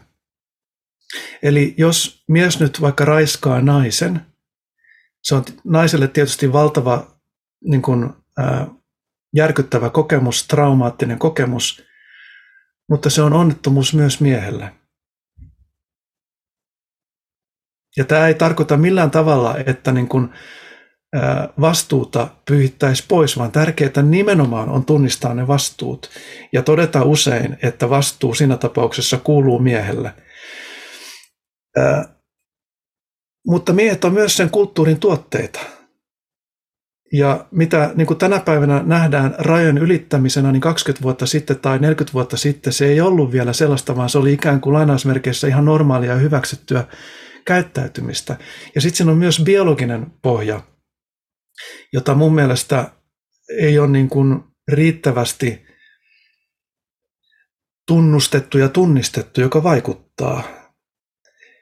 Toi, mun mielestä mä voisin avata tästä yhden tota, matopurkin vielä, koska me päästään tämmöiseen hyvään, hyvään niin kuin, syvään aiheeseen. Ja mä tykkään tosi paljon, mitä sä sanot tuosta, että, että tästä että, niin kuin, että kun tämä tulee niin kuin esille ja siitähän lähtee ne aallot eteenpäin, että tässä pitää puhua. Ja on samaa mieltä, että ehkä mä vähän niin kuin hannailen itsessäni vaan sitä, että mä en ehkä jaksa halu, puhua aiheista, josta mä tiedän, että, että saattaa tulla jotain niin kuin sanomista, mutta sitten toisaalta, että mitä, mitä mä pelkään tässä, että, tota, että jos mä oon totuuden etsijänä hellinkeriläistäin, niin sitten katsotaan sitä, että mikä on totta mikä niin kuin nousee nyt, ja mä voin olla myöskin väärässä. Mutta yksi maltapurkki tuosta tuli, kun sä sanoit itse asiassa tuosta miesoletetusta, mä, mä oon paljon miettinyt sitä, että, että niin kuin monesta eri kannasta sitä niin kuin sukupuolikysymystä ja sitä, että, että mitä meillä on niin kuin kulttuurillisesti mietitään sitä, mikä on nainen ja mikä on mies ja että, että onko sukupuoli kuinka paljon sidottu mihinkään. Niin, mutta sä myöskin mainitsit tuon niin biologian tuossa, niin Miten sä näet sen asian sillä tavalla, että jos kun katsotaan konstellaatio kannalta, että mitä me tehdään jotain niin kuin työskentelyä, niin esimerkiksi äiti ja isä, niin se on aika semmoinen ilmiselvä, että tuossa on äiti, tuossa on isä. Ja historiallisesti, jos me katsotaan, niin sanotaan, että ennen kymmenen vuotta sitten, niin jokainen äiti, mikä täällä on ollut, on ollut nainen ei ole ollut olemassa äitiä, jotka olisi ollut mitään muuta kuin nainen. Mutta nyt, nyt me ollaan kulttuurisesti sellaisessa kohdassa, että me kyseenalaistaan, että on, voiko miehet olla äitejä. Ja silloin on oma niin kuin, funktionsa sillä kyseenalaistamisella. Mutta jos mä katson sitä konstellaatiosilmin, niin, niin mä pääsyn, päädyn aika, joka kerta sama, samaan niin kuin päätö, päätö, päätelmään, mutta mä voin sanoa, mikä se päätelmä on, mutta mä haluan kuulla ensin, miten sä näet tämä asia. Että et kun me kyseenalaista sukupuolirooleja ja sukupuolta, ja Hellingerillä on aika selkeä, että miten hän näki sitä asiaa, mutta miten sä näet tämä asia? Hellinger näki sen yhdellä tavalla siinä alkuvaiheessa, ja mä koen, että mä oon aika lähellä, uskoisin olevani sitä ää, niin kuin mitä polkua, tai kulin eteenpäin sitä polkua, missä Hellinger oli siinä loppuvaiheessa. En, en pysähtynyt siihen, vaan kulin eteenpäin. Tämä niin kuin, mä otan yhden askeleen tästä taaksepäin ja palaan sitten tuohon. Eli kun sä sanot, että naisten tulee ottaa se niin kuin vastuu siitä, että miten ne on ollut vastuuttomia. Tämä emotionaalinen niin kuin, kylmyys ja hylkääminen, tutkimukset tukee sitä, mitä sä sanoit. On traumatisoivampaa jäädä emotionaalisesti yksin kuin fyysinen väkivalta. Eli me nähdään, että meillä on niin kuin erilaisia tavallaan keinoja traumatisoida ihmistä ja ne on, on niin kuin erilaisia. Mutta että samalla tavalla niin kuin äsken, se, että jos me sanotaan sana äiti, niin me sanotaan sillä hetkellä myös äänettömästi isä ja lapsi. Ja kun sä sanot, että naiset, naisten tulee ottaa vastuu vastuuttomuudestaan, niin sillä hetkellä sä sanot myös sanan äiti. Ja tätä on mun mielestä konstellaatio, sen, siis todella systeeminen ymmärrys. Eli me ei voida puhua teorioista, ideoista niin kuin erillisinä asioina, vaan me puhutaan aina meidän omasta elämästä.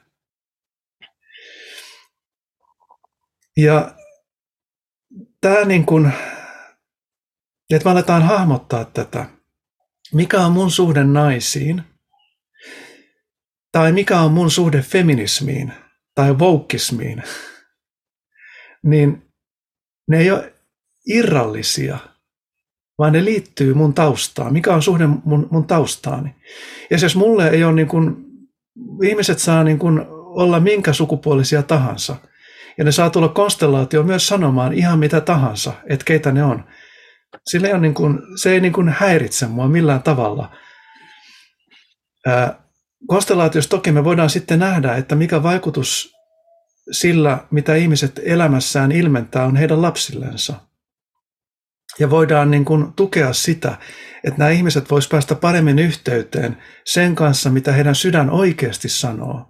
Ja silloin kun ihmiset on yhteydessä siihen, mitä heidän sydän ja sielu oikeasti haluaa, niin silloin myös heidän lapsensa alkaa voida paremmin. Ja tällä en halua syyllistää ketään. Tämä on, niin kuin tarjoan tämän mahdollisuuden, että tätä kannattaa tutkia, koska näyttää siltä, että monissa konstellaatioiden kautta on nähty, että näin tapahtuu. Ja sitten tähän biologiaan vielä. Siihenkin meillä voi olla monenlaista näkökulmaa, ja yksi näkökulma on se, että me ollaan aliarvioitu myös biologian vaikutus. Mitä on olla mies? Se johtuu myös siitä, että harva nainen on koskaan kokenut, mitä on olla mies. Jolloin voi jopa sanoa, että voiko nainen koskaan todella ymmärtää miestä. Tai toisinpäin. Niin, on joka solultaan mies, ja jokainen solu on jollain tavalla erilainen kuin naisen jokainen solu. Ja sama tietysti toisinpäin. Mutta sitten kun katsotaan tätä kehitystä mieheksi, niin tämä on minusta ollut äärimmäisen mielenkiintoinen tieto, että sikiö kehitysvaiheessa ensimmäiset kuusi viikkoa poika- ja tyttösikiöt on tyttöjä. Kaikki on alun perin tyttöjä, mutta Y-kromosomin vaikutuksesta kuudennella raskausviikolla ää, alkaa kivesten muodostus ja sitä kautta testosteronin muodostus. Eli pojat on todellisuudessa maskulinisoituja tyttöjä. Pojat alkaa sikiön kuudennella raskausviikolla niin käymään läpi maskulinisaatioprosessia, joka tulee testosteronista. Ja sikiön se testosteronimäärä on ajoittain jopa yhtä korkea kuin aikuisen miehen testosteronimäärä. Eli valtavia prosesseja lähtee liikkeelle, jossa niin kuin aivojen kehitys on ihan keskeisessä roolissa – Yksi osa aivoissa liittyy sukupuoli-identiteettiin, ja jos sikiö saa riittävästi testosteronia siinä tietyssä kehitysvaiheessa, kun tämän aivon osa-alue kehittyy, niin hän kokee olevansa poika sen jälkeen.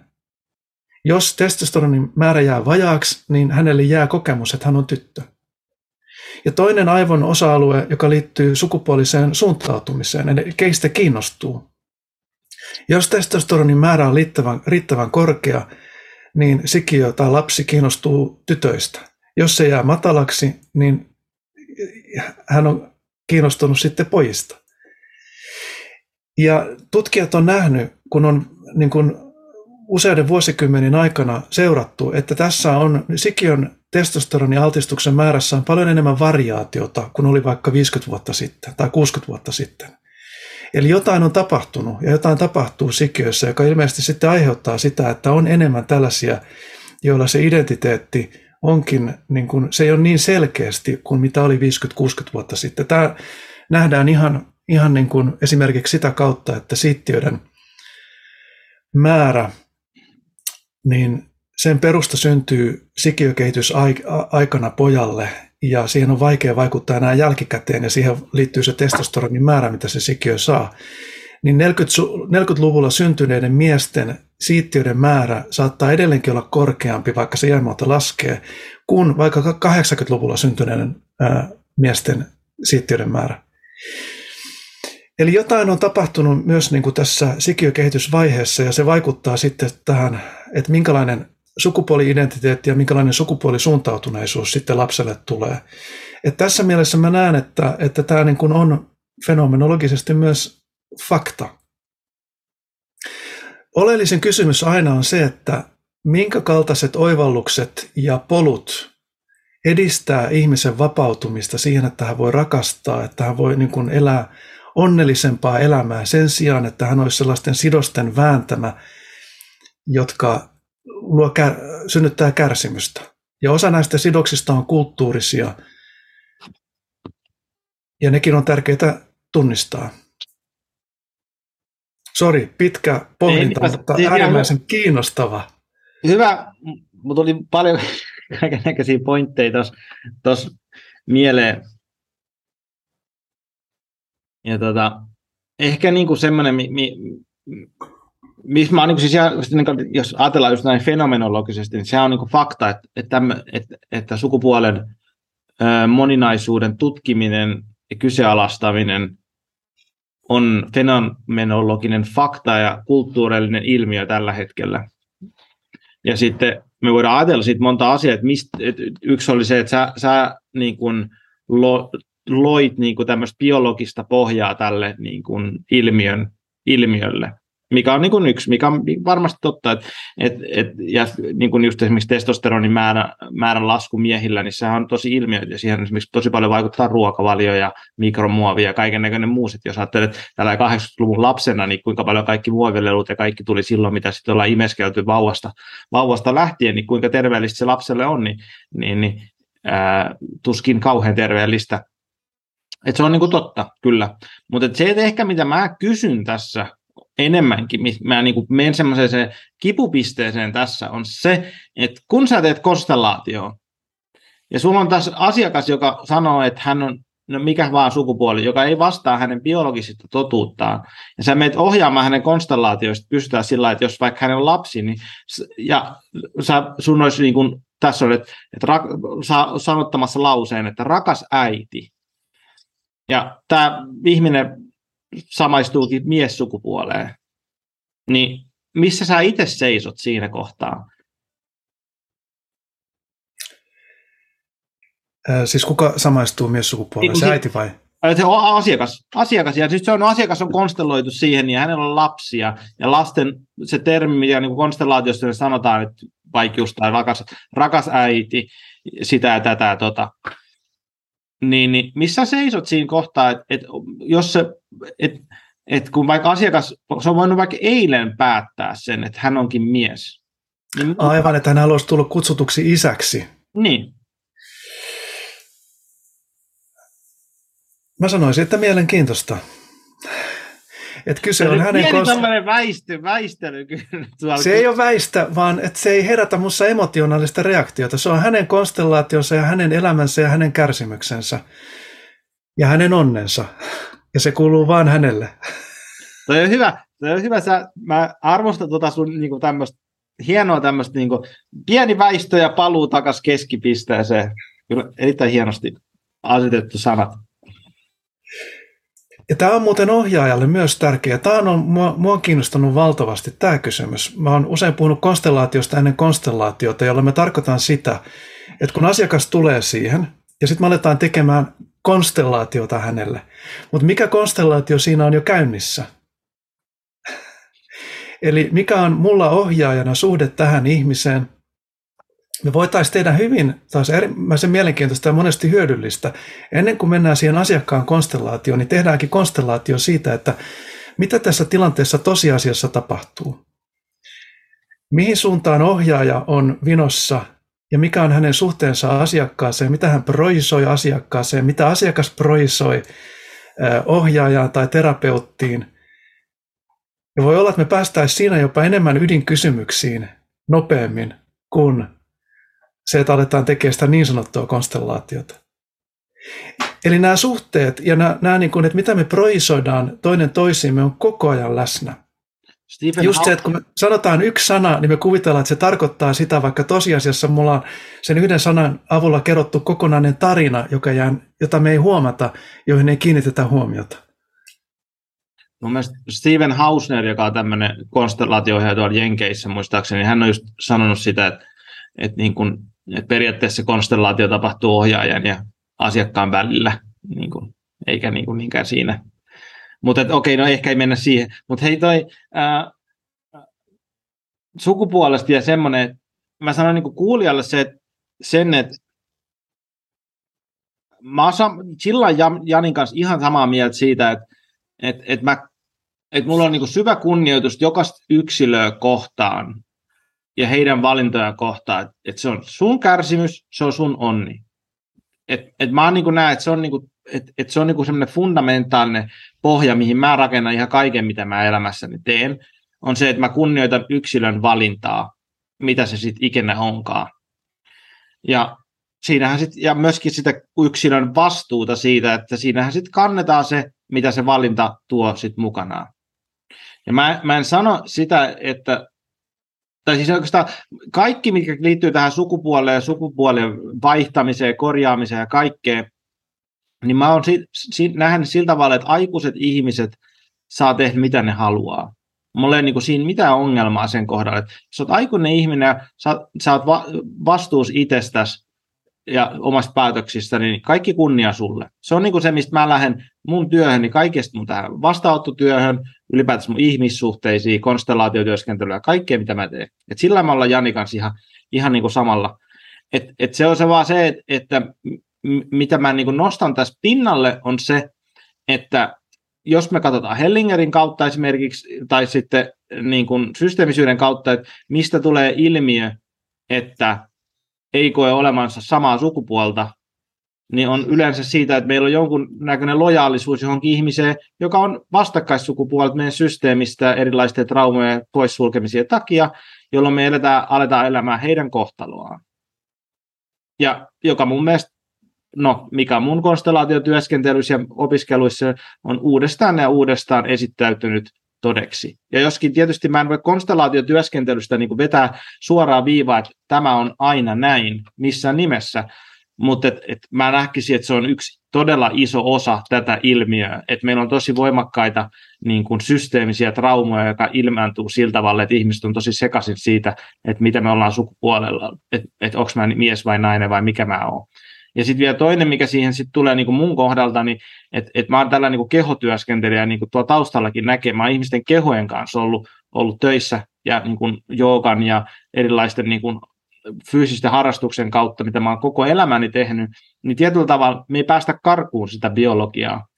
Niin kuin, et, et totta kai meillä niin kuin vaihtelee se, niin kuin se biologinen ilmaantuvuus, että kuinka paljon meillä on testosteronia ja kaiken näköistä muut, mutta et, et, et tietynlainen niin kuin joogan polku tai tämmöinen niin kuin kehollistumisen polku on se, että sä tuut sen luo, mitä sun keho on, ja tietyllä tavalla opit rakastamaan sitä sun kehoas semmoisena, kun se on sulle annettu. Ja tästä voitte kuka vaan vetää pääte, päätelmiä, että mitä mä sitten ajattelen jatkossa siitä, että miten se kehon muokkaavuus. Että totta kai antaa mennä vaan, voit, mun puolesta ihmiset voi muokata niitä kehoa niin paljon. Mulla on itse paljon tatuointeja ja kaikkea, mä tykkään niistä. Mutta mä ajattelen sitä, että mulla on tässä puu- ja metsätatuointi, niin mä en ajattele, että mä oon metsä, vaikka mulla on se tatuoitu tähän näin käteen. Se on mulle koriste ja se on mulle tota, itsen ilmaisun tapa. Ja mä otan siitä vastuu. Ja sitten mulla on sama kunnioitus muita ihmistä kohtaan, että mun puolesta voitte ilmaista itseänne millään vaan, mutta sitten myöskin kannatte vastuu siitä ilmaisusta, että mitä kaikkea siitä tulee. Ja tästä jos, mitä mä en halua mennä, mutta kumminkin main, mainitsen tässä, että voitaisiin mennä siihen sukupuolen äh, kirurgiseen muokkaamiseen, niin se on yksi, yksi tota, juttu, että tota, mit, mitä kaikkea se pitää sisällään, mutta edelleen jos sä oot aikuinen ihminen, antaa mennä vaan, jos koet sen itsellesi hyväksi. Nämä on, nämä on niin haasteellisia kysymyksiä, varsinkin kukaan ei ole edellä ajassa. Että me ollaan niin kuin tässä niin kuin ajan niin kuin veitsen terällä koko ajan luomassa uutta ja, ja yrittämässä ymmärtää ja, ja vaikea niin kuin nähdä tulevaisuuteen ja mitkä ne mun valinnat on, mitä seurauksia sillä on, miten mä tuun kestämään ne seuraukset. Mutta siis toihan on inhimillistä ja siis tunnistan itsessäni myös sen, että mä haluaisin, että ihmiset vois hyvin ja, ja, ja niin kun, tämä niin kun tarve pelastaa, se on inhimillinen tarve. Ja pelastaa ihmiset kadotuksesta ja, ja tuoda oikealle tielle. Ja, ja tämähän on se, mitä niin kuin konstellaatiossa paljon puhutaan ja miten silloin on tärkeää työskennellä niin kuin omien vanhempiensa kanssa, koska siis se perus pelastu, pelastamisen tarve on siis lapsen tarve pelastaa vanhempansa ja sitä kautta välillisesti itsensä. Ja miten voimakkaasti se meissä elää, ja se on rakkautta. Siis me välitetään, ja mä uskon, että evolutionäärisesti tämä on ollut ihan keskeinen tekijä meidän selviytymisen kannalta. Että meissä on sellainen välittäminen, että me yritetään pitää huoli meidän läheisistämme. Ja se on ollut myös se alusta, jonka päälle on rakentunut kaikki moraalikäsitykset ihan uskontoja myöten. Että, että siinä on niin kuin taustalla myös se rakkaus ja välittäminen ja toive, että ihmiset tekis valintoja, jotka olisi heille hyväksi ja, ja, ja terveellisiä. Me vaan ei tunnisteta, että välillä se on tosi kapea se meidän niin kuin, ää, näkökulma näihin asioihin ja, ja niin kuin uskonnoissa ja erilaisissa ideologisissa piireissä saattaa tulla hyvinkin niin kuin kapeaksi että se, mikä on hyvä ja mikä on paha.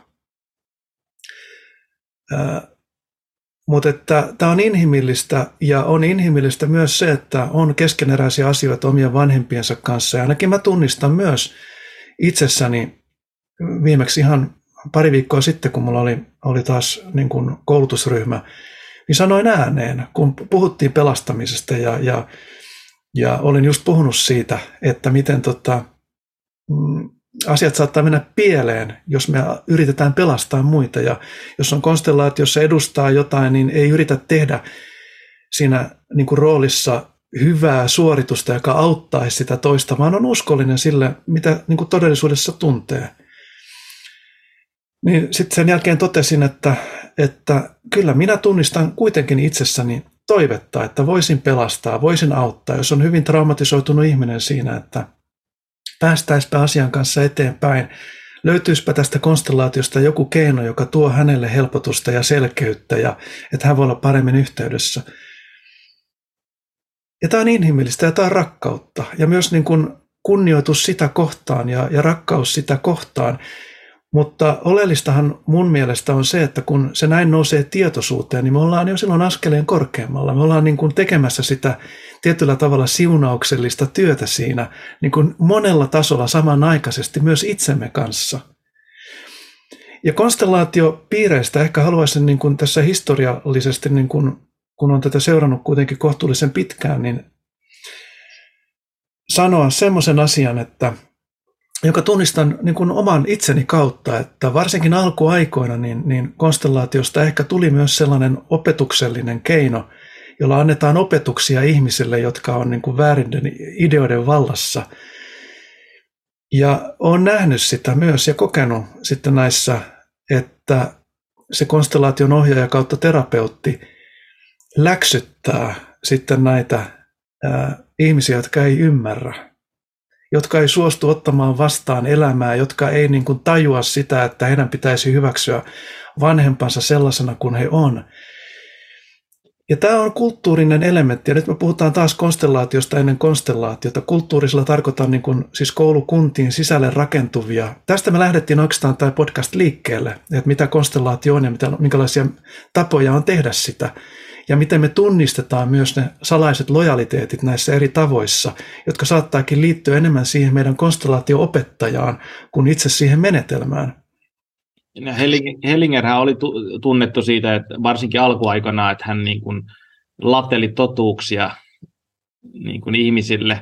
Ja niin siellä löytyy YouTubestakin niitä videoita, mistä Hellinger melkein raivoo sen asiakkaille siellä ja sitten voidaan siihen niin oma keskusteluaiheensa, että miksi näin, mutta, et, mutta et, mulla jotenkin nousee tuosta se, mitä sä sanoit, että et, niin kuin, et, kun mä, mä muistan, kun mä katsoin sen Hellinger yhden video, missä niin kuin oli, en mä tiedä, ei hän ollut vihanen ehkä sillä naiselle, mutta tosi tyly, ja tosi sillä niin kuin ilmoitti vaan, että sinä et ota elämää vastaan, sinä et katso äitiä, että me ei voida tehdä sun kanssa konstellaatio, tämä on, niin kuin, tämä on niin kuin tässä, ja se oli todella niin kuin tyly ja kylmä siinä sille naiselle, niin sit musta tuntuu, että mä, mä niin nyt ymmärsin, kun sä tuossa jaoit, että mikä siinä on, että, että mistä se tuli, että, että ehkä mitä Hellinger ei tehnyt, niin Hellinger ei kunnioittanut myöskään sitä ihmisen niin valintaa olla kasvamatta.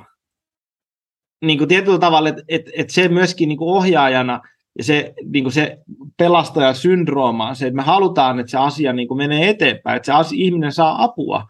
Mutta se toinen puoli on myöskin siitä, että yksilön vastuu ja yksilön niin kuin, ää, niin kuin vapaa tahto, niin kuin jos me kunnioitetaan sitä loppuun asti, niin se myös se asiakas saa olla ottamatta apua vastaan. Se saa olla myöskin, ja myöskin niin kuin laittaa asioita vielä myöskin huonommaksi. Ei niinkään, että se edes ota apua vastaan, vaan se, että että voi niin kuin paskoa omat asiansa. Sekin on sen niin kuin kunnioittaminen tämmöisessä niin kuin pelastajakohdassa. Se on tosi kivuliasta kunnioittaa niin syvästi sen ihmisen niin kuin vapautta, että jos sä haluat tappaa itsesi, sulla on täysoikeus siihen.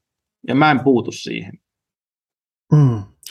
Nämä on valtavan syviä niin kuin, oman tunnon kysymyksiä eh, niin kuin terapeuttina ja ohjaajana, että, että mitä se niin kuin tarkoittaa, kun on siinä terapeuttina ja, ja ohjaa konstellaatioita, että miksi sitä todella tekee. Ja sitten myös tämä niin kuin vapaa tahto, joka mun mielestä oikeastaan on illuusio, että ihminen seuraa rakkauttansa. Ja se ei välttämättä ole, koska se on sokeata rakkautta, niin se ei välttämättä ole se, mitä hän sielussaan oikeasti haluaisi. Nyt kannattaa varoa, koska se, mitä sä sanot tässä nyt, on se, että ihmiselle ei ole vapaa tahto ennen kuin se on tietoinen. Se on aika vaarallinen lause asettaa esille. Niin, ja hyväksyä myös se, että isä anna heille anteeksi, sillä he eivät tiedä, mitä he tekevät. Että, ja se koskee yhtä lailla minua. Tämä on niin kuin, ää, tästä oli hyvä keskustelu yhdessä koulutusryhmässä jokin aika sitten. Se mun mielestä liittyy tähän. Me puhuttiin terapeutin tehtävästä. Ja, ja puhe niin kuin tuli siitä, että kun ihmiset koki, että tässä niin kuin voi todella nostaa näitä asioita pöydälle ja, ja että et niin se tuntuu hyvin merkitykselliseltä arvokkaalta. Niin mä nostin niin kuin tämmöisen, joku alkoi pohtia, että mistä se johtuu niin mä nostin tämmöisen ajatuksen pöydälle, että kun pohditaan, että mikä on hyvä terapeutti, niin mulle nousee itse asiassa tällainen ajatus, että terapeutti onkin tietty ää, mielentila. Se ei olekaan henkilö, vaan se on tietty mielentila, jossa me voidaan katsoa asioita – ehkä ensimmäistä kertaa todella katsoa. Ja aina kun me katsotaan, niin jotain on epäselvää ja hyväksyä myös se, että tässä kohtaa on epäselvää toi kohta, mutta tätä me nyt katsotaan. Mun mielestä tämä on itse asiassa se kaikkein merkittävin askel. Niin kuin sä puhuit oikeastaan siinä ihan alussa, että tärkein askel psykoterapiassa on mennä psykoterapiaan. Niin mun mielestä tärkein asia on se, että me pyritään katsomaan – vaikka me ei edes vielä niin kuin selkeästi nähdä. Eli kun ihminen ei ole tietoinen, se, että hän tunnistaa sen, että ei ole tietoinen, hän on ottanut merkittävän askeleen, koska siinä väistämättä lähtee liikkeelle silloin kysymyksiä, mistä ei ole tietoinen. Ehkä me tullaan tässä Jungin varjotyöskentelyyn, mutta et, niin kuin, ei teoreettisella tasolla, vaan hyvin henkilökohtaisella tasolla. Koko ajan nostaa ikään kuin pöydälle se, mitä mä tunnistan ja mitä mä ehkä en tunnista. Mut, mut tos, Mutta, niin, sano vaan. Toi niinku, siis tulee mieleen se, että Heideggerillä on olemassa tämmöinen niinku kirja kuin Ruskeat kirjat, jota hän ei halunnut julkaista elämänsä aikana, et, koska siellä on vähän semmoista kontroversaalia tavaraa ja se liittyy siihen, että minkä takia Heidegger oli myöskin, niin kuin, ja siis kuulijoille Heidegger, siis Hellinger, niin fenomenologia on tosi pitkälti niin kuin Heideggerin ajatusten niin kuin, takana. Eli Heidegger on se, mikä on ehkä eniten vaikuttanut Hellingerin loppu, loppuajan ajan, niin kuin työhön. Niin, niin Heidegger puhuu siinä just siitä niin kuin tietyllä tavalla tietoisuuden tasoista ja niin kuin vastuusta, ja myöskin se, että, että, niin kuin, että ihmisen ihmisellä niin kuin, meillä olisi niin kuin spektri sitä tietoisuutta niin kuin tällä hetkellä olevissa ihmis, niin kuin ihmisillä, että toiset on tietoisempi kuin toiset, ja sitten että kun sä oot tiedostamattomampi, niin sulla on vähemmän vastuuta, vähemmän vapaata tahtoa, kun taas se, mitä tietoisempi sä oot, niin sitä enemmän sulla on vastuuta ja vapaa, enemmän vapaata tahtoa, mikä tuo sitten aika niin kuin pahan niin kuin maun siihen, jos toi lyödään vähänkään johonkin natsiaatteeseen ta- ta- taakse, sen takia, minkä takia se Heideggerinkin onkin vähän sillä kontroversaali ajattelija. Mutta et, et periaatteessa siitä sä puhut tässä, että kun on se sokeata rakkautta, me ei olla tietyllä tavalla vastuussa, me ei olla myöskään, meillä ei ole valinnanvapautta siinä. Sitten kun me tullaan tietoiseksi, niin meillä on taas vähän enemmän vastuuta ja vähän enemmän vapaus valita, mitä me tehdään. Niin, se voisi niin kuin jotenkin faktuaalisesti todeta näin, että voiko olla vastuuta, jos ei tiedosta, että on vastuuta.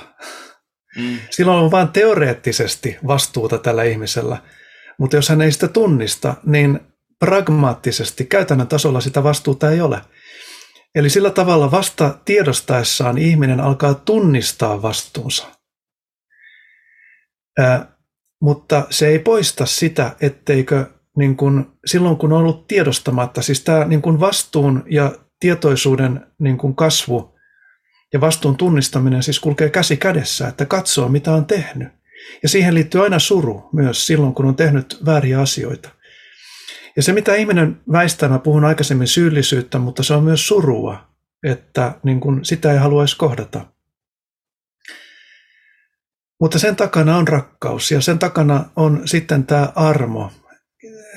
Tajuta se, että jokainen on tehnyt parhaansa ja tekee parhaansa. Se ei koskaan niin kuin, sillä tavalla poista vastuuta. Että ei saa, mä tiedän, että tässä on hirveän paljon väärin tulkinnan mahdollisuuksia.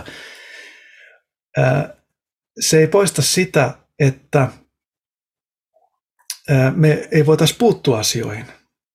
Jos me nähdään, että tapahtuu jotain väärin, jos me nähdään, että joku esimerkiksi on tuhoamassa omaa elämäänsä tai toisen ihmisen elämää, niin me voidaan puuttua siihen, yes. jos me halutaan. Ja tämä on myös terapeuttina, tämä on äärimmäisen mielenkiintoinen kysymys. Saattaa olla sellaisia kohtia, jossa tekee päätöksen puuttua voimakkaammin tähän kysymykseen, tähän henkilön kysymykseen, mutta tunnistaen, että siinä on tuntemattomia seurauksia. Ja tämä on eri asia, siis niin kuin kunnioittaa sen toisen ihmisen valintoja. Eli siis tämä pelastamisen niin kuin dilemma. Mä ajattelen näin, että me voidaan tehdä todella kaikki se, mitä meillä on kapasiteettia ja kykyä tehdä, auttaaksemme toisia ihmisiä. Koska sitä me itse asiassa sydämessämme myös halutaan. Mutta sitten aina tajuta se oma pienuus sen niin kuin äärellä että loppu, loppujen lopuksi ei ole kuitenkaan minun kädessäni, minun käsissäni, vaan se on jonkun muun käsissä. Eli jokaisella ihmisellä on se kohtalonsa ja polkunsa, ja saattaa olla, että mun ohjausyritys on jopa väärään suuntaan. Mutta se onkin sitä, että mä hetken aikaa, jos mä niinku tunnistan sen, että tässä kohtaa on mahdollisuus todella niinku tehdä jotain niinku merkityksellistä tälle ihmiselle rakkaudesta käsin, ja sitten saman tien mä astun takaisin, päästän irti ja katson, mitä tapahtuu. Ja tuosta, niin kuin mitä sä sanoit, tuosta vähän palaa taakse tuosta viimeisestä lauseesta, niin siitä, että, että me voidaan puuttua myöskin niin kuin siihen, että jos jotain tapahtuu, että, eikä, että, että vastuu ei poistu sinänsä, että, että vaikka me ollaan aina tiedostamattomia jostain niin kuin dynamiikoista, niin sitä jännästi, niin kuin, mikä mulle niin kuin aukeaa, on se, että, että niin kuin, meillä on myöskin niin kuin, lait, meillä on valtio, meillä on poliisi ja pakkokeinot, joka periaatteessa niin kuin, rajaa sitä sun vapautta tehdä mitä vaan. Et vaikka sä olisit ns. olen tiedostamaton siitä, että millä tavalla so- sotatraumat vaikuttaa mun väkivaltaiseen käyttäytymiseen, niin ei se poista sitä, että jos sä käyttäytyt väkivaltaisesti ja rikot jotain lakeja, niin sitten sua kohtaan voidaan käyttää tämmöisiä pakkokeinoja. Että, et niin kuin se, että se on niin kuin meidän Suomen lain ja niin kuin länsimaisen lain pohja on se, että jokainen yksilö on vastuussa omista teoistaan. Oli sitten ne teot tehty mistä syystä vaan, ja voidaan katsoa niitä syitä ja voidaan tutkia niitä syitä, ja jos ihminen menee terapiaan tai konstellaatiotyöskentelyyn, niin niitä voidaan niin kuin purkaa, mutta et, et se ei poista sitä vastuuta silti siitä missään kohtaa. Oli syyt mitkä tahansa. Et sillä tavalla, että et, niin kuin, et, missä oli just, että et, et täytyy ymmärtää vankeja ja täytyy niin kuin ymmärtää, että he ovat traumatisoituneita ja väkivaltaiset ihmiset traumatisoituneita ja niin päin pois, niin sillä se, tot, totta, näin on. Mutta silti se, se, mikään trauma ei poista niin kuin vastuuta siitä, että miten me tehdään, niin me ollaan silti vastuussa siitä, miten me viedään sitä eteenpäin. Niin, ja jos niin tämä avattaisiin vielä, että mitä tämä vastuu niin kuin on, niin se on todella niin kuin keskeinen ajatus tässä, että ihminen, joka on tehnyt niin kuin vakavia rikoksia, että hänen vastuunsa siitä ei poistu, niin mitä se vastuu on? Tehtyä hän ei saa tehtyä tekemättömäksi. Mun, mä oon tullut siihen lopputulokseen, että todellinen vastuun kantaminen on, että kohtaa ne tunteet, jotka siihen tekoon liittyy. että todella kohtaa sen syyllisyyden, surun, kaikki nämä. Ja sen seurauksena siitä syntyy yhteys rakkauteen. Ja siitä syntyy sitten tekoja. Se voi olla ehkä jotain hyvitystä, jos se on mahdollista, tai sitten se voi olla jotain muuta niin kuin rakkauden tekemistä siitä eteenpäin. Silloin ihminen on todella kohdannut vastuunsa. Se ei ole sitä, että hän, saa, hän irtisanoutuu jostain työtehtävästä. Ne on niin kuin pinnallisia asioita. Tai itse asiassa vankilassa käyminenkin tai oleminen on tavallaan pinnallinen asia. Et miten me päästään todella siihen, niin kuin, että mikä se meidän vastuu on.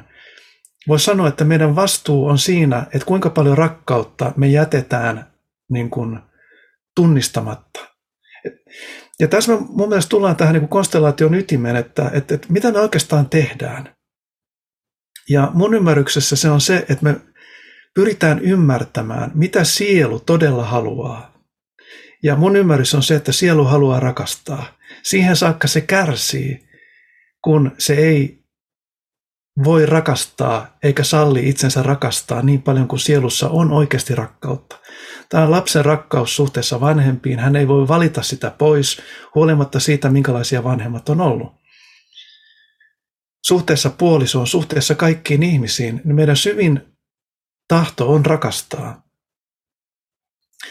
Ja kärsimystä on niin kauan, kunnes me antaudutaan tälle meidän syvimmälle tahdolle. Että tässä mun mielestä on niin tämän konstellaation työskentelyn ydin, ja sitten nämä menetelmät on tavallaan niin apukeinoja – tämän niin kuin ymmärryksen synnyttämiseen ja sen oman elämän kohtaamiseen ja sen oman vastuun kohtaamiseen ja myös sen palauttamiseen, sen vastuun, joka minulle ei kuulu, koska se on itse asiassa, se ei ole rakkaudellista yrittää kantaa jotain, mikä mulle ei kuulu, mutta se on sokea rakkautta.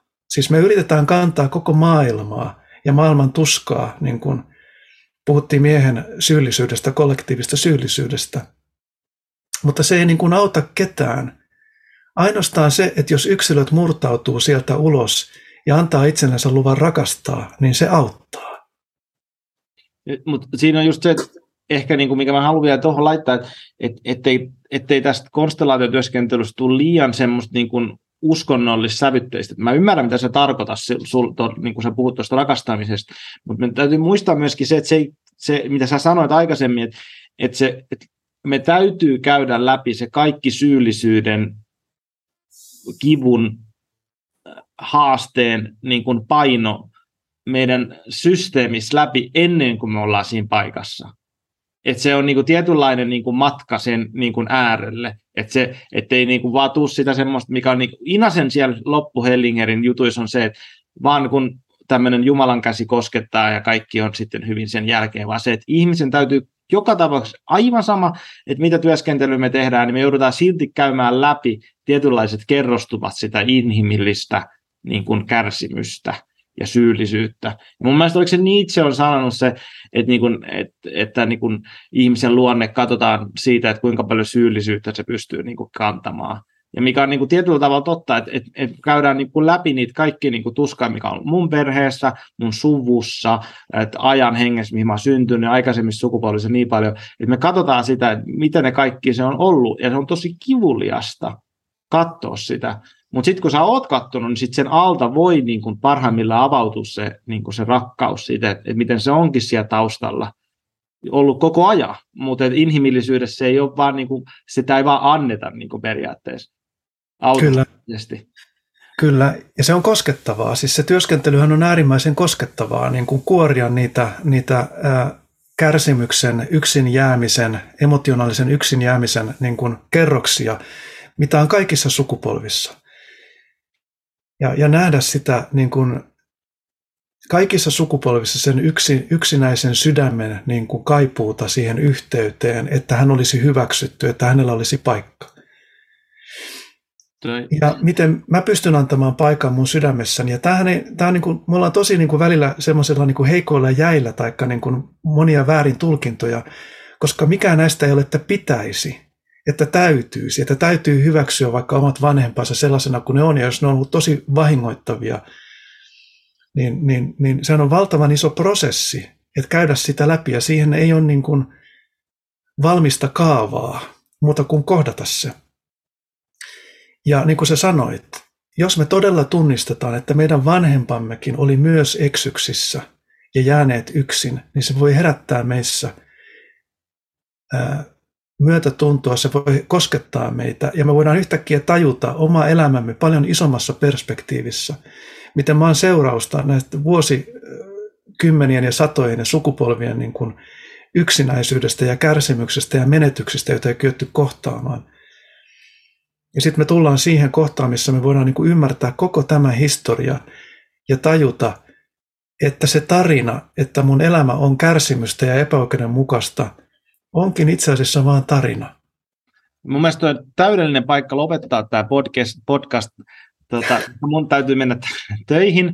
Ja tota, meillä oli Janin kanssa kaiken näköisiä ajatuksia, mistä me jutellaan josta ehkä niin kuin yksi kymmenesosa saattoi tulla tähän meidän keskusteluun. Mun mielestä tämä keskustelu meni hei tosi hienosti. Kiitos Jani ja katsotaan, jos me voidaan, niin ehkä ottaa taas, vielä viimeksi kävi sama juttu. Me oli niin paljon keskusteltavaa, niin me haluttiin ottaa jatkopala. Että jos sua kiinnostaa, niin ehdottomasti voidaan ottaa jatkopala tähän, koska Jungia me ei kosketettu lainkaan, ja sitten myöskin me on tosi paljon, oikeastaan eniten mä olisin halunnut keskustella sun kanssa tästä armosta ja niin kuin, sä käytit sanoja sy- syyllisyys, armo, siunaus, kadotus, joka on kaikki hyvin kristillisiä termejä. Mutta meillä ei ole nyt aikaa mennä siihen, mutta ehkä, ehkä tulevaisuudessa me otetaan uusi setsi näiden kanssa. Joo, palataan, annetaan näiden muhia ja palataan sitten, kun on hyvä hetki, niin uudestaan. Yes. Kiitos Viljami sun työstä, mitä sä teet. Olkaa hyvä ja kiitos sulle, kun tulit podcastiin. Kiitos.